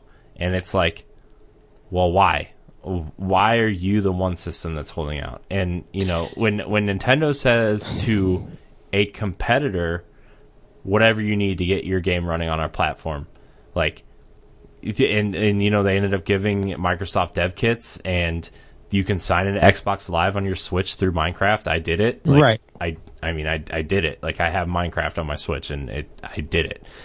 And you know, and they give Phil Spencer a Switch to play. Like that's that's something that's if we were talking about this like 15 20 years ago Nintendo versus Sega, like you you would have been out of your mind if you said that Yeah. and now like you know sony I, I i understand we we have people on ngr radio's staff that are diehard playstation guys and that's fine. And you know sometimes they they get snarky when we talk about xbox a little bit. You know there's there's times on ngr radio proper where we you know we have made fun of xbox because of their lack of first party support and what are they doing and like you know, I try to talk about it in a reasonable fashion, like we do on the show. You know, I and like sometimes it just spins out of control, and then we talk about something else. But like, mm-hmm. you know, like we said earlier in the show, it takes a long time to right a ship, and you know, Microsoft's doing anything they can, including reaching out to competitors to say, hey, we we want to lend an olive branch to this console war. We understand we're not in a position, you know, we're not in the winning position, but we are we have a box that people play on and love and you know, I mean, to be fair, Xbox 1 is still outselling Xbox 360 at this point in its life cycle. Like it's not like it's selling terribly. You know, it's Right. it's selling well and like sales are a little bit down because people are excited for Xbox One X. You see the pre-orders selling out, like they are selling out. Uh, right. So it's just, it's just, it's weird that one company is kind of preventing the future to happen, you know. And it's like you look at Destiny, everything you do in Destiny is tied to your Bungie account, but you can't use your character on PlayStation. You can't use your PlayStation character on Xbox because Sony won't allow it to happen. And that's that sucks because I would love to be able to transfer because like it, and even when the PC version comes out, I thought about dabbling in the PC version. Like I would love to be able to if I could just transfer my character between all three versions, you know, like it, it doesn't even have to be like cross play. Like if you would just allow me to take my PlayStation character to the uh, same game on Xbox. Yeah, I understand PlayStation has exclusive gear and I have some of it.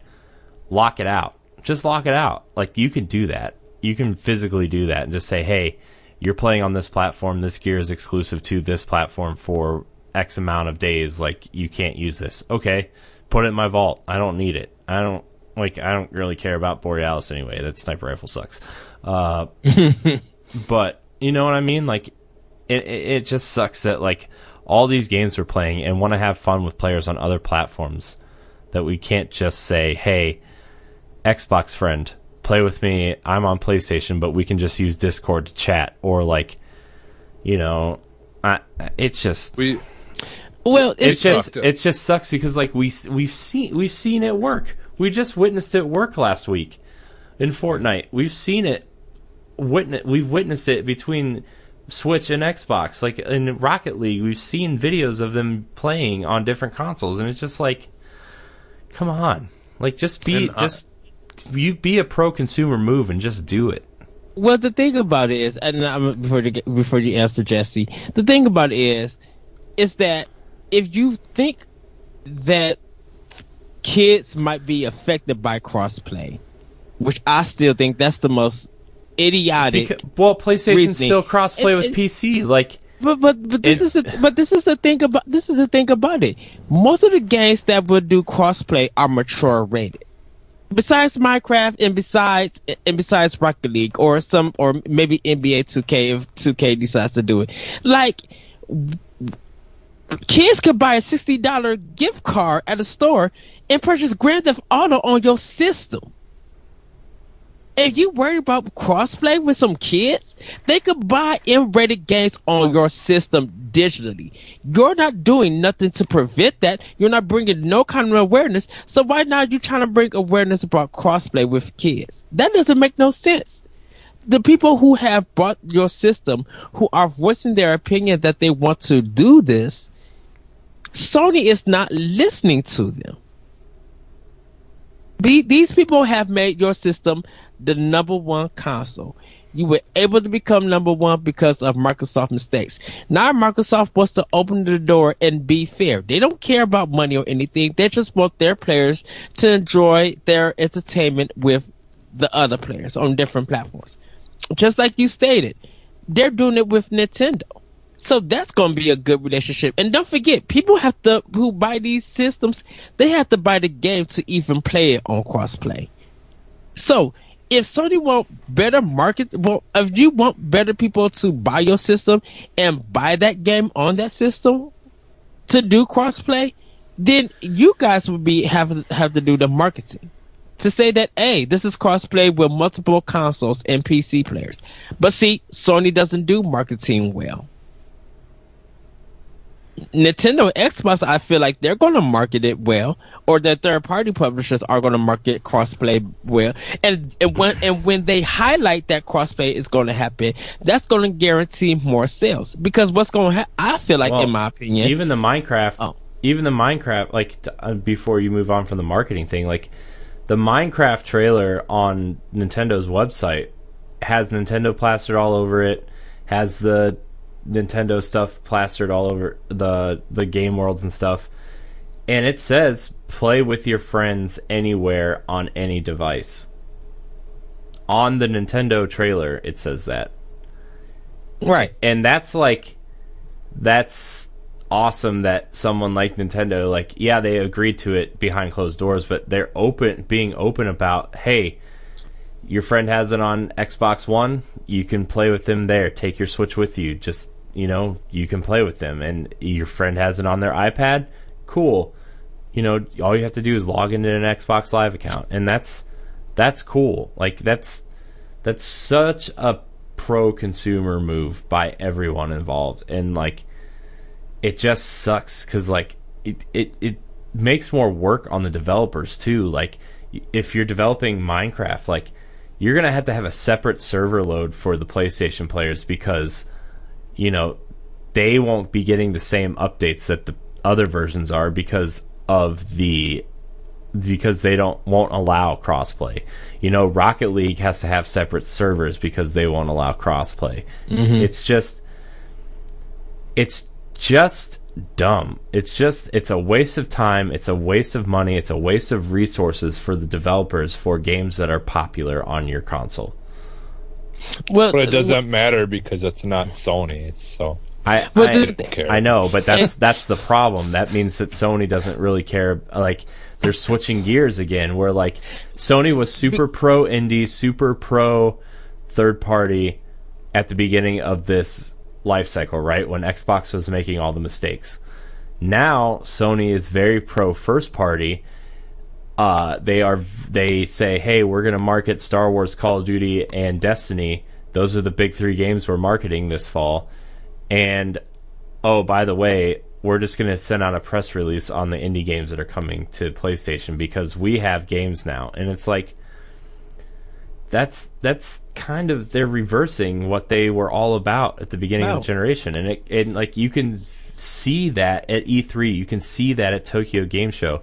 Don't get me And- wrong. That's their it- it- partnership with Square Enix and that Stay Alive game looks really awesome, by the way. But like it, this is the this is the weird thing about it.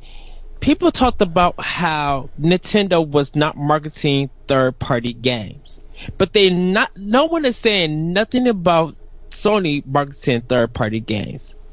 Not saying a word. People were just like if, if Nintendo will market third party games and you know get up with them and try to like market that game and stuff, they would have the sales. Well, Sony's doing the same thing. They're partnering with third party, but they're not marketing their games. Mhm. You know, like Sony is in such a bad position, um, because PlayStation 4, yeah, it put them in the positive, but they rely more on PlayStation to keep their company afloat than anything else. Well, that's That the, is a so problem. PlayStation, PlayStation's the only brand that makes that puts any money in the black every year. Like their TV division is bad. Their movie movie division is probably they. There was a rumor they're either going to merge with someone or just shut down completely. Like, mm-hmm. I mean, that's why this freaking James Bond twenty five is taking so long to develop because Sony effed everything up, and like their camera division like Sony isn't the brand it used to be and they want it to be. Like their TVs are subpar. LG and Samsung's are way better than Sony's. Uh, you know, their cameras aren't up to par with with Canon and Panasonic and like in Kodak and stuff like it's it's the PlayStation's the only brand that makes them any money and at some point they're to make the the a big move that's the wrong move and you know Xbox and Nintendo will be on top again. You know, they're to make that move that really hurts them in the long run. And that's to be bad for the PlayStation brand. Uh, you know, it's it's just a matter of time unless they really reconsider everything that we just talked about on this show.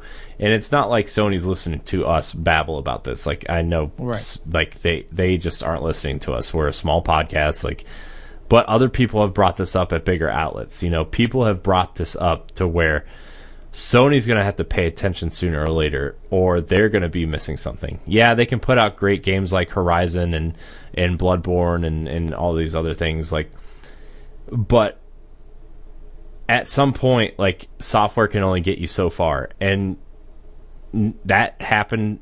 Not that Nintendo made any bad moves with the Wii U, but you know, software can only get you so far, and Nintendo experienced that firsthand last gener- last their last generation. You know, like they had a gr- lot of great first party games, but you know, without support of third parties and and you know not having a strong as strong of a virtual console as they did on Wii and you know not capturing that audience like they they made a mistake and it hurt them and now the Switch is successful because they're correcting their mistakes. Sony needs Sony Sony needs to see what happened to to Nintendo and take notes and start correcting their course now before it's too late.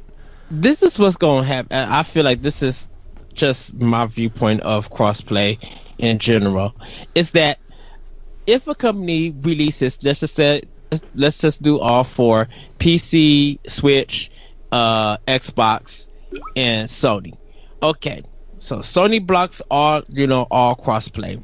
It's the latest. It's Doom 2 multiplayer. So Who's playing But Doom the- multiplayer? we'll just use it. We'll just use that as an example. So, if if PC didn't sell well because it had bugs and stuff, but they're fixing it and patching it, okay, that's fine. But okay, the leading platform is PS4, but you still got uh, some good sales on Xbox One. You got some decent or good sales on on Switch. You got some decent good sales on uh, PC.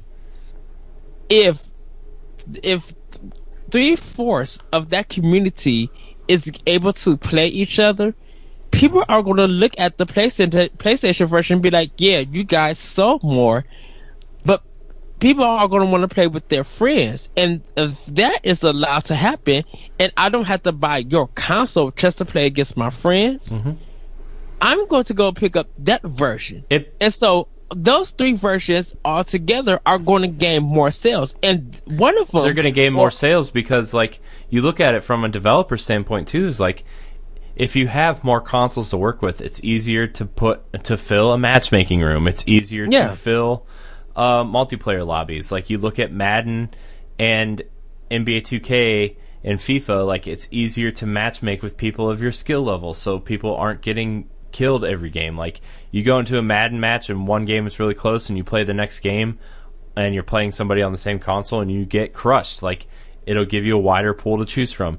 You look at a game like destiny it'll give you it'll give players that are in clans more benefits to join a clan even if you're not on the same console. Like there there's so many developer friendly like not even consumer friendly developer friendly right. issues at like that would help. Like Star Wars Battlefront it'll give you a lot of people to choose from to play in a big group match you know? You you look at Titanfall 2 like Titanfall 2 would have benefited so much from this because like you know it underperformed because it came out between Battlefield and Call of Duty. You know it had like I heard rumors that Xbox lobbies weren't filling up all the time at launch. Like you give them a bigger player pool to pull from, like it'll fill matches up faster. You will you will be so surprised at how much better of an experience a game is when you're not waiting in a lobby for five, six, seven, eight minutes. You know, Right. And like shooters are different. You know, you sh- you could be able to opt in to play with PC players because of the mouse and keyboard stuff. Like, I get that aspect of it, but at the same time, like you give you let players have the option of playing with mouse like hey i don't want to play against people with mouse and keyboard like so i don't really think i should play against pc players. Cool. We'll match you with pc players who who have a controller plugged in. We'll match you with playstation players. Like overwatch also like that's another really popular game that could really benefit from cross platform because like yeah, it's very popular overseas, but sometimes when I would play Overwatch, I would sit waiting for a match for five or six minutes, and that's not fun because not enough people were online. But if you crossplay it, if you crossplay it with Xbox One and PS4, like that doubles, maybe even triples your pool. Yeah, Right, and it- I, I was gonna say, I think the, I think the thing that you know some people worry, you know, worry about that of the, you know, making it where if you want to play with a keyboard on your Xbox, you'd have to play, you know, they'd kind of break you up into a different thing. But I think PC is always gonna have, they're gonna have the majority of people playing online. I feel like like a lot of people uh, you know a lot more people own a pc than than singly just an xbox or singly just a uh, a playstation so if you if you're being segregated from playing against other people on a console because you want to use your keyboard it's not going to be that big of a deal you're not really going to you know it's not really going to make it harder for you to find a game so i don't think that you know that would be an issue like some people think it would Yeah, I mean, Right. you, Because, uh, you even look at. I mean, you, that's a good point, Jesse. You look at Gears of War Four, which was on PC, and they did the crossplay between Xbox and PC, and people could, and they just they opened up multiplayer recently for PC versus Xbox, and like you could opt in to Gears and say. Yeah, I I'll play with people with, who are playing on PC with mouse and keyboard. I don't care. I just want to go in and shoot some people. Like, and it worked just fine. Like it works. You know, I I've seen people on Gears Four on PC playing and like and and with matches. X and with Xbox allowing for keyboard and mouse coming to the system soon, now you have an even playing field. Mm-hmm. You have more choices and stuff. and PlayStation offers Bluetooth keyboard and mouse support for certain games already, like Final Fantasy 14. You can Mm-hmm. you can play that game with a mouse and keyboard. You know, uh, uh, Paragon you can play with mouse and keyboard. Uh, you, some of these other like MOBAs and, and MMOs, Neverwinter you can play with mouse and keyboard on PS4. So I mean that that field is also closing, like you guys said. like I, I think people want it so it could become like a common thing where where it's a like most games that's that deals with a lot of online, you know, just online play and different people that it becomes ex- expect expectancy that a game offer crossplay. You know, because uh, just think about going to PAX and seeing League of Legends being on PC. Let's say League of Legends comes to Xbox or it comes to Switch, and there's a raid that's going on, and you know you're in the convention. You got the uh, TV set up somehow. Let's just just just be hypothetical, but all everybody's able to connect online to take her down this one exclusive boss at PAX. Yeah. All those Sony players who are doing remote play on their uh, Vita can't participate because of this. Mm-hmm. And, Yeah. and and it's and if and you could I would feel bad for those Vita players who bought this system who were promised all of this stuff to do that went along with PlayStation 4 and you guys are cut off because a company said no. That's a shame that you guys got region that you're region free. Well all consoles now are region free but you want to allow crossplay? Mm-hmm. Yeah, it's it's it's an issue that I think honestly, I think maybe in the next year it'll be solved. I just think I think Sony is in a position where they want to kind of control that narrative to an mm-hmm. extent since they're out in the lead and they want to they want to say hey this will happen when we say it happens and they want to control that narrative but their And I could- don't nobody knows what their narrative is I know, I Sony know, d- I know. I'm just saying, like maybe at PSX or or something where the spotlight is on them, they can say, "Hey, we're lending an olive branch to Xbox to say, hey, we're gonna we're gonna crossplay with you guys, and we're gonna play nice, and we're gonna play nice with Nintendo on these certain games, and then that way the light will be shining on them in a positive light, where you know." We kind of see it. Well, okay. Phil Spencer already said, "Hey, uh, we want to do this and you know the hardcore sony fans won't care because the spotlight will be on them Well, what's going to happen is, well, hopefully it doesn't happen. I should say that that they charge extra for uh for crossplay. i don't think they will i No. that i don't think they can like there's, That- there's no way to well, control that it's it's a I mean- developer side thing and like Yeah. you know the, Well, the I only mean- well, the I only mean- first party game that's on multiple platforms right now is minecraft so it's, It's like Minecraft, but and uh, and Rocket League if they decide to do that. Uh, but I'm but I'm just saying, what if Sony does that? What if Sony just like we would give you guys uh crossplay, but it's ten dollars extra with your PlayStation uh PlayStation Now account or I, mean, the I, PS I don't i think maybe a Plus, I should say. I don't think they would do that. I don't think they would come out and say, "Hey, PlayStation Plus is now ten dollars more because you can play with Xbox." I think they'll just say something along the lines of like, "Hey, we're going to start charging ten dollars more for online because we have extra server loads, we have extra mm-hmm. features we want to implement into the into the network, and we need more money to do that." Is how they, they how they would word it. They're not going to say, "Hey, you want to play with Xbox players? You need to pay us ten dollars extra a year." They're not going to say that. That's dumb. That's just bad PR. Well, shoot, what if they actually charge it per month? No, they won't do that either. They No. they can't do that. Uh, I- do you, you know how many people they- would unsubscribe to PlayStation Plus? Like, I don't care how good of a deal it is. Like, I don't care how many free games you give me. Like, that's just dumb. That's just dumb. to charge ten extra dollars a month. That's just dumb. I mean, if if they're if we're doing the if we're going with the server logic, I feel like Sony would do that. so many people would jump ship so fast. It Well, doesn't that uh, yeah, that would be their choice if they want to do that and make themselves look worse than it, they already do yeah. about it. I mean, look. I mean, Microsoft kind of looked bad at the at the at the point where they were charging ten dollars more a year for Xbox Live at one point than PlayStation Plus, and then Sony's like, "Oh well, Microsoft's charging more, so we can charge more," and then they just bumped it up. But like, to charge more per month. Like so many people would jump ship so fast. Like people would people would people would no, they can't they just can't do that. That would be so dumb of them. That would be so dumb. If they did that, so many people would jump ship so fast to Xbox or PC like Sony would be done. Like the PlayStation well, would be done. I I I we shall see because I feel like if they if they did that and you know go of course guys we want to hear from you guys what you think about if they if Sony podcast extra, at gmail.com yes.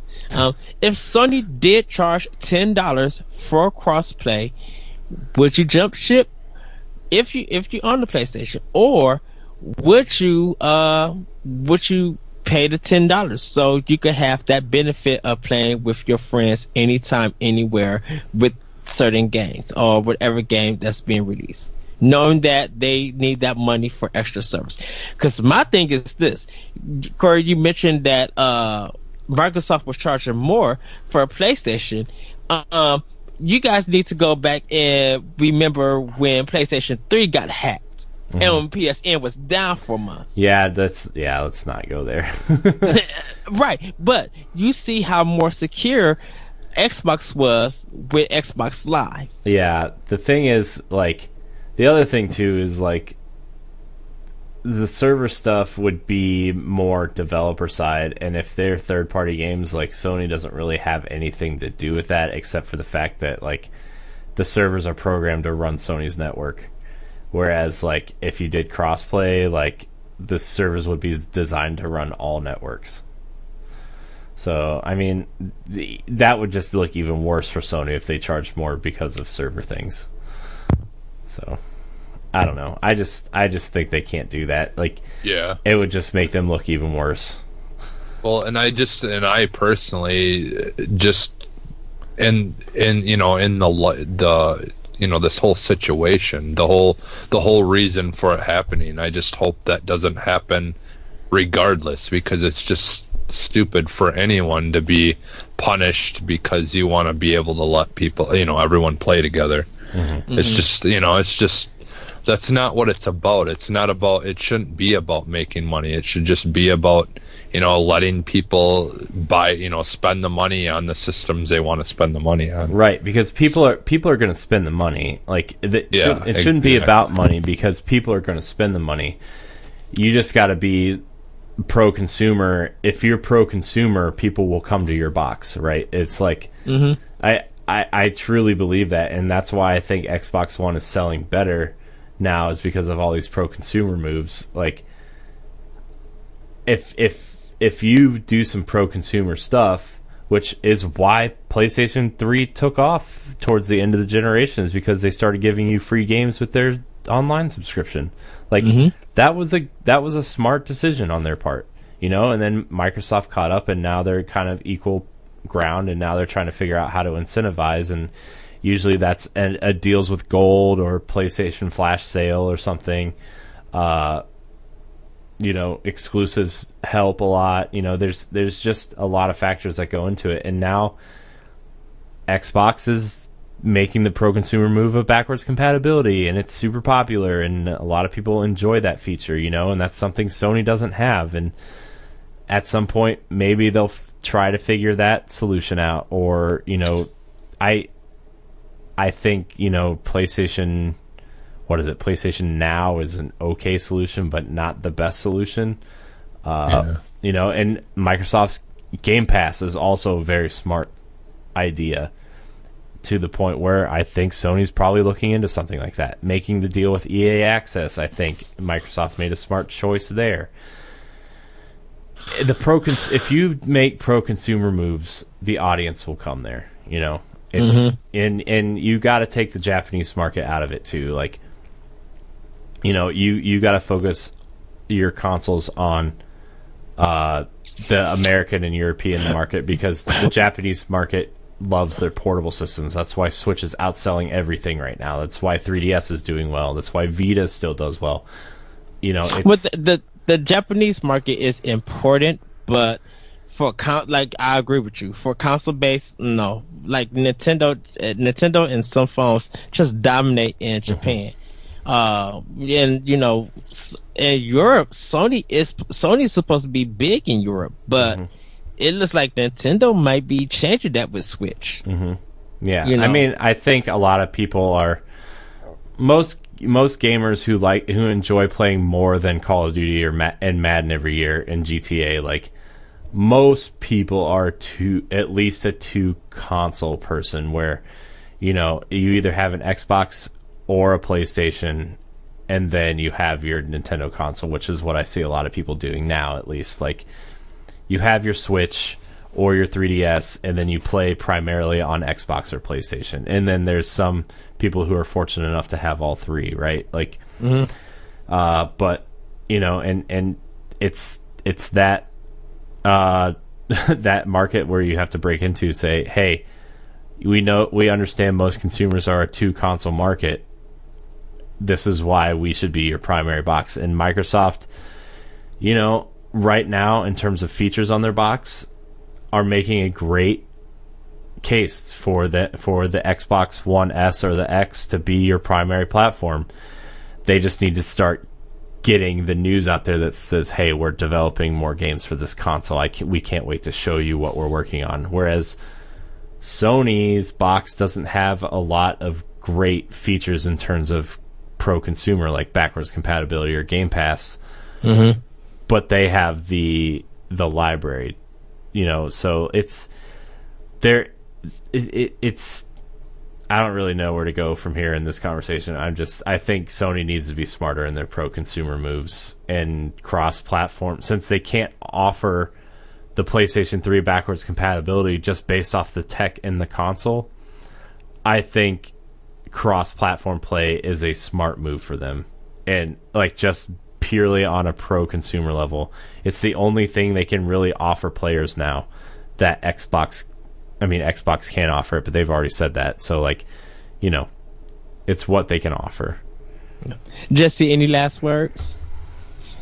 Um, just yeah. I, I mean, I and it just uh the sooner the stupid childish crap with the the console war stuff can be over with already, and just you know stop wrecking gaming as an experience in some ways sometimes the the better off I I think everyone is but I just you know, I, I don't care what people play on, you know, and I and I think that's that's kind of the way it should be. Is you shouldn't, you know, care that much about someone liking something else, and if and if uh, if you really like that system and you don't like the other one, that's fine. But But there, there's a it, it would to be awesome to be able to, yeah. There's Well, a and way then to be critical, critical about something, but also be respectful. Because I, I think a lot of people keep forgetting that that even if you don't own uh, a different console, at least respect it. At least, at, at least be man enough or woman enough to go to a store and give it a try. Mm-hmm. Or Yeah. and, t- and talk, or if your friend has it, go to their house and play. it. And if it's if it's not for you, at least be respectful. Guess what? Okay, the system is not for you. How about we talk about the games and the experience? Cause guess what? If Corey is playing Destiny 2 on PS4, I'm getting the same experience on Xbox One. Mm-hmm. Let's talk about our experiences and what we encounter during the game. That's- Not what we did with the system, but what we did with the game. Yeah, that's another point too. Is like a lot of my I I prefer playing my games on the Xbox. Like I prefer Xbox as a console as a platform. I prefer mostly their first party games over Sony's. Uh, you know, Horizon Horizon is like the one exception that like Microsoft has nothing close to Horizon that you know I could enjoy on that platform.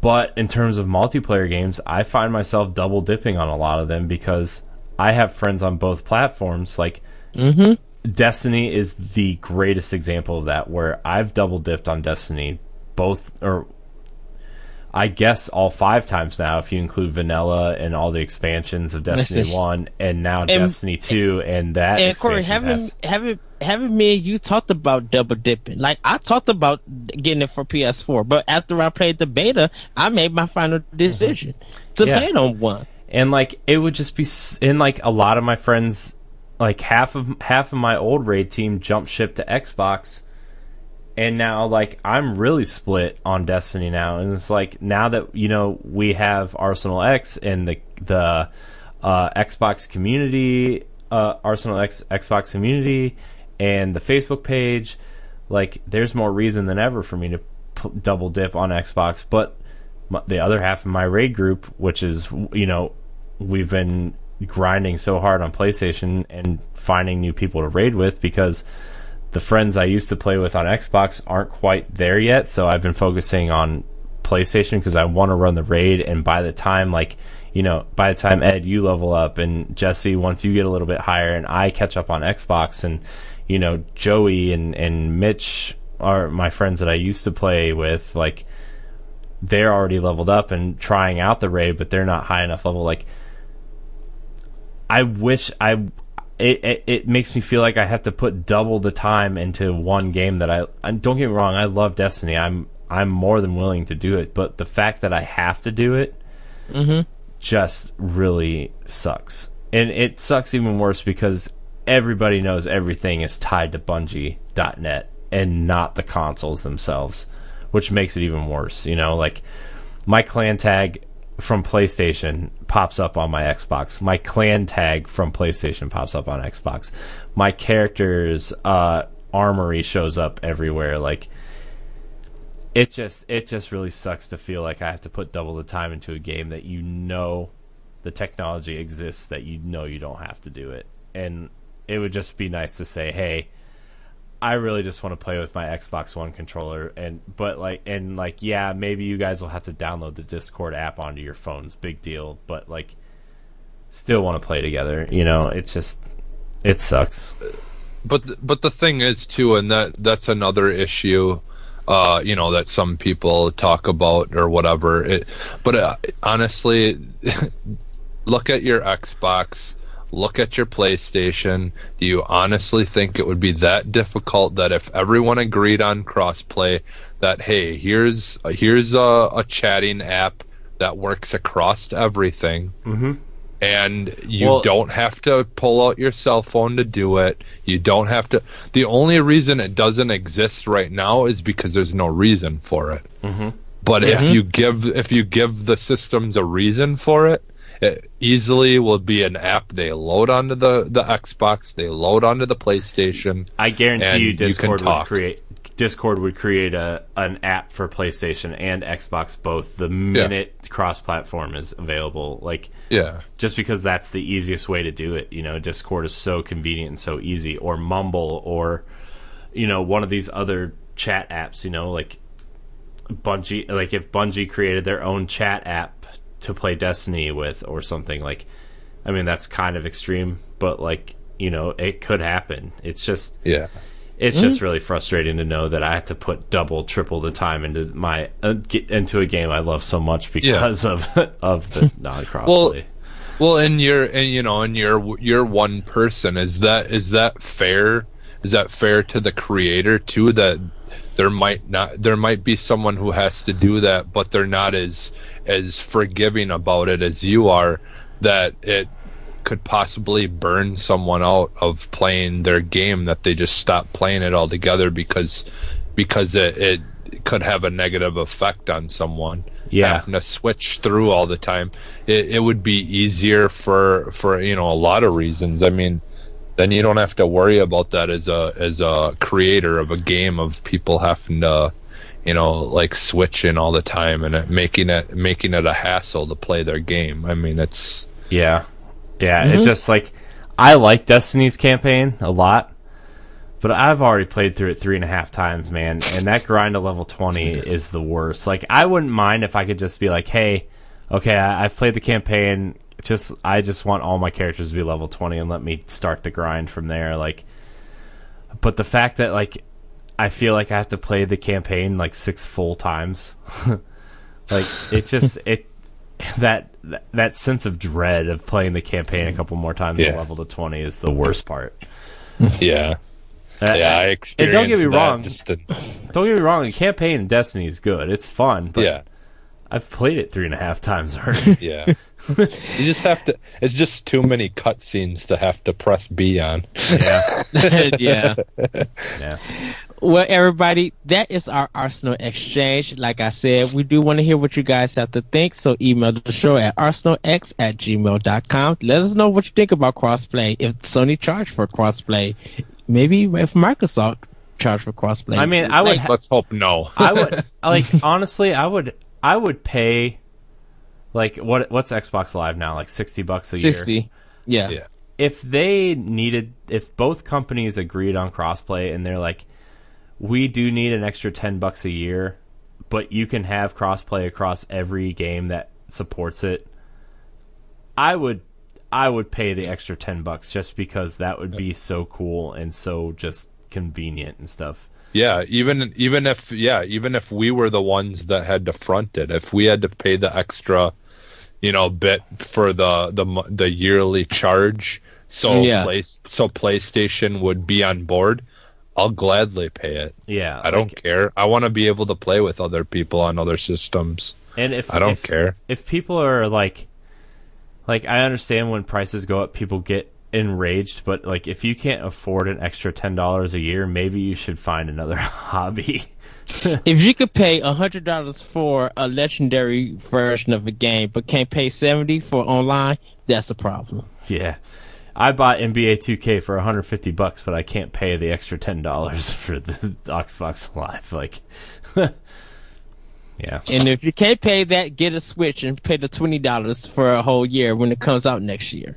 yeah or just buy a switch and play xenoblade chronicles that has no online and it's going to be 300 hours and you'll be fine And let the church say amen to that. So, Jesse, go ahead and plug.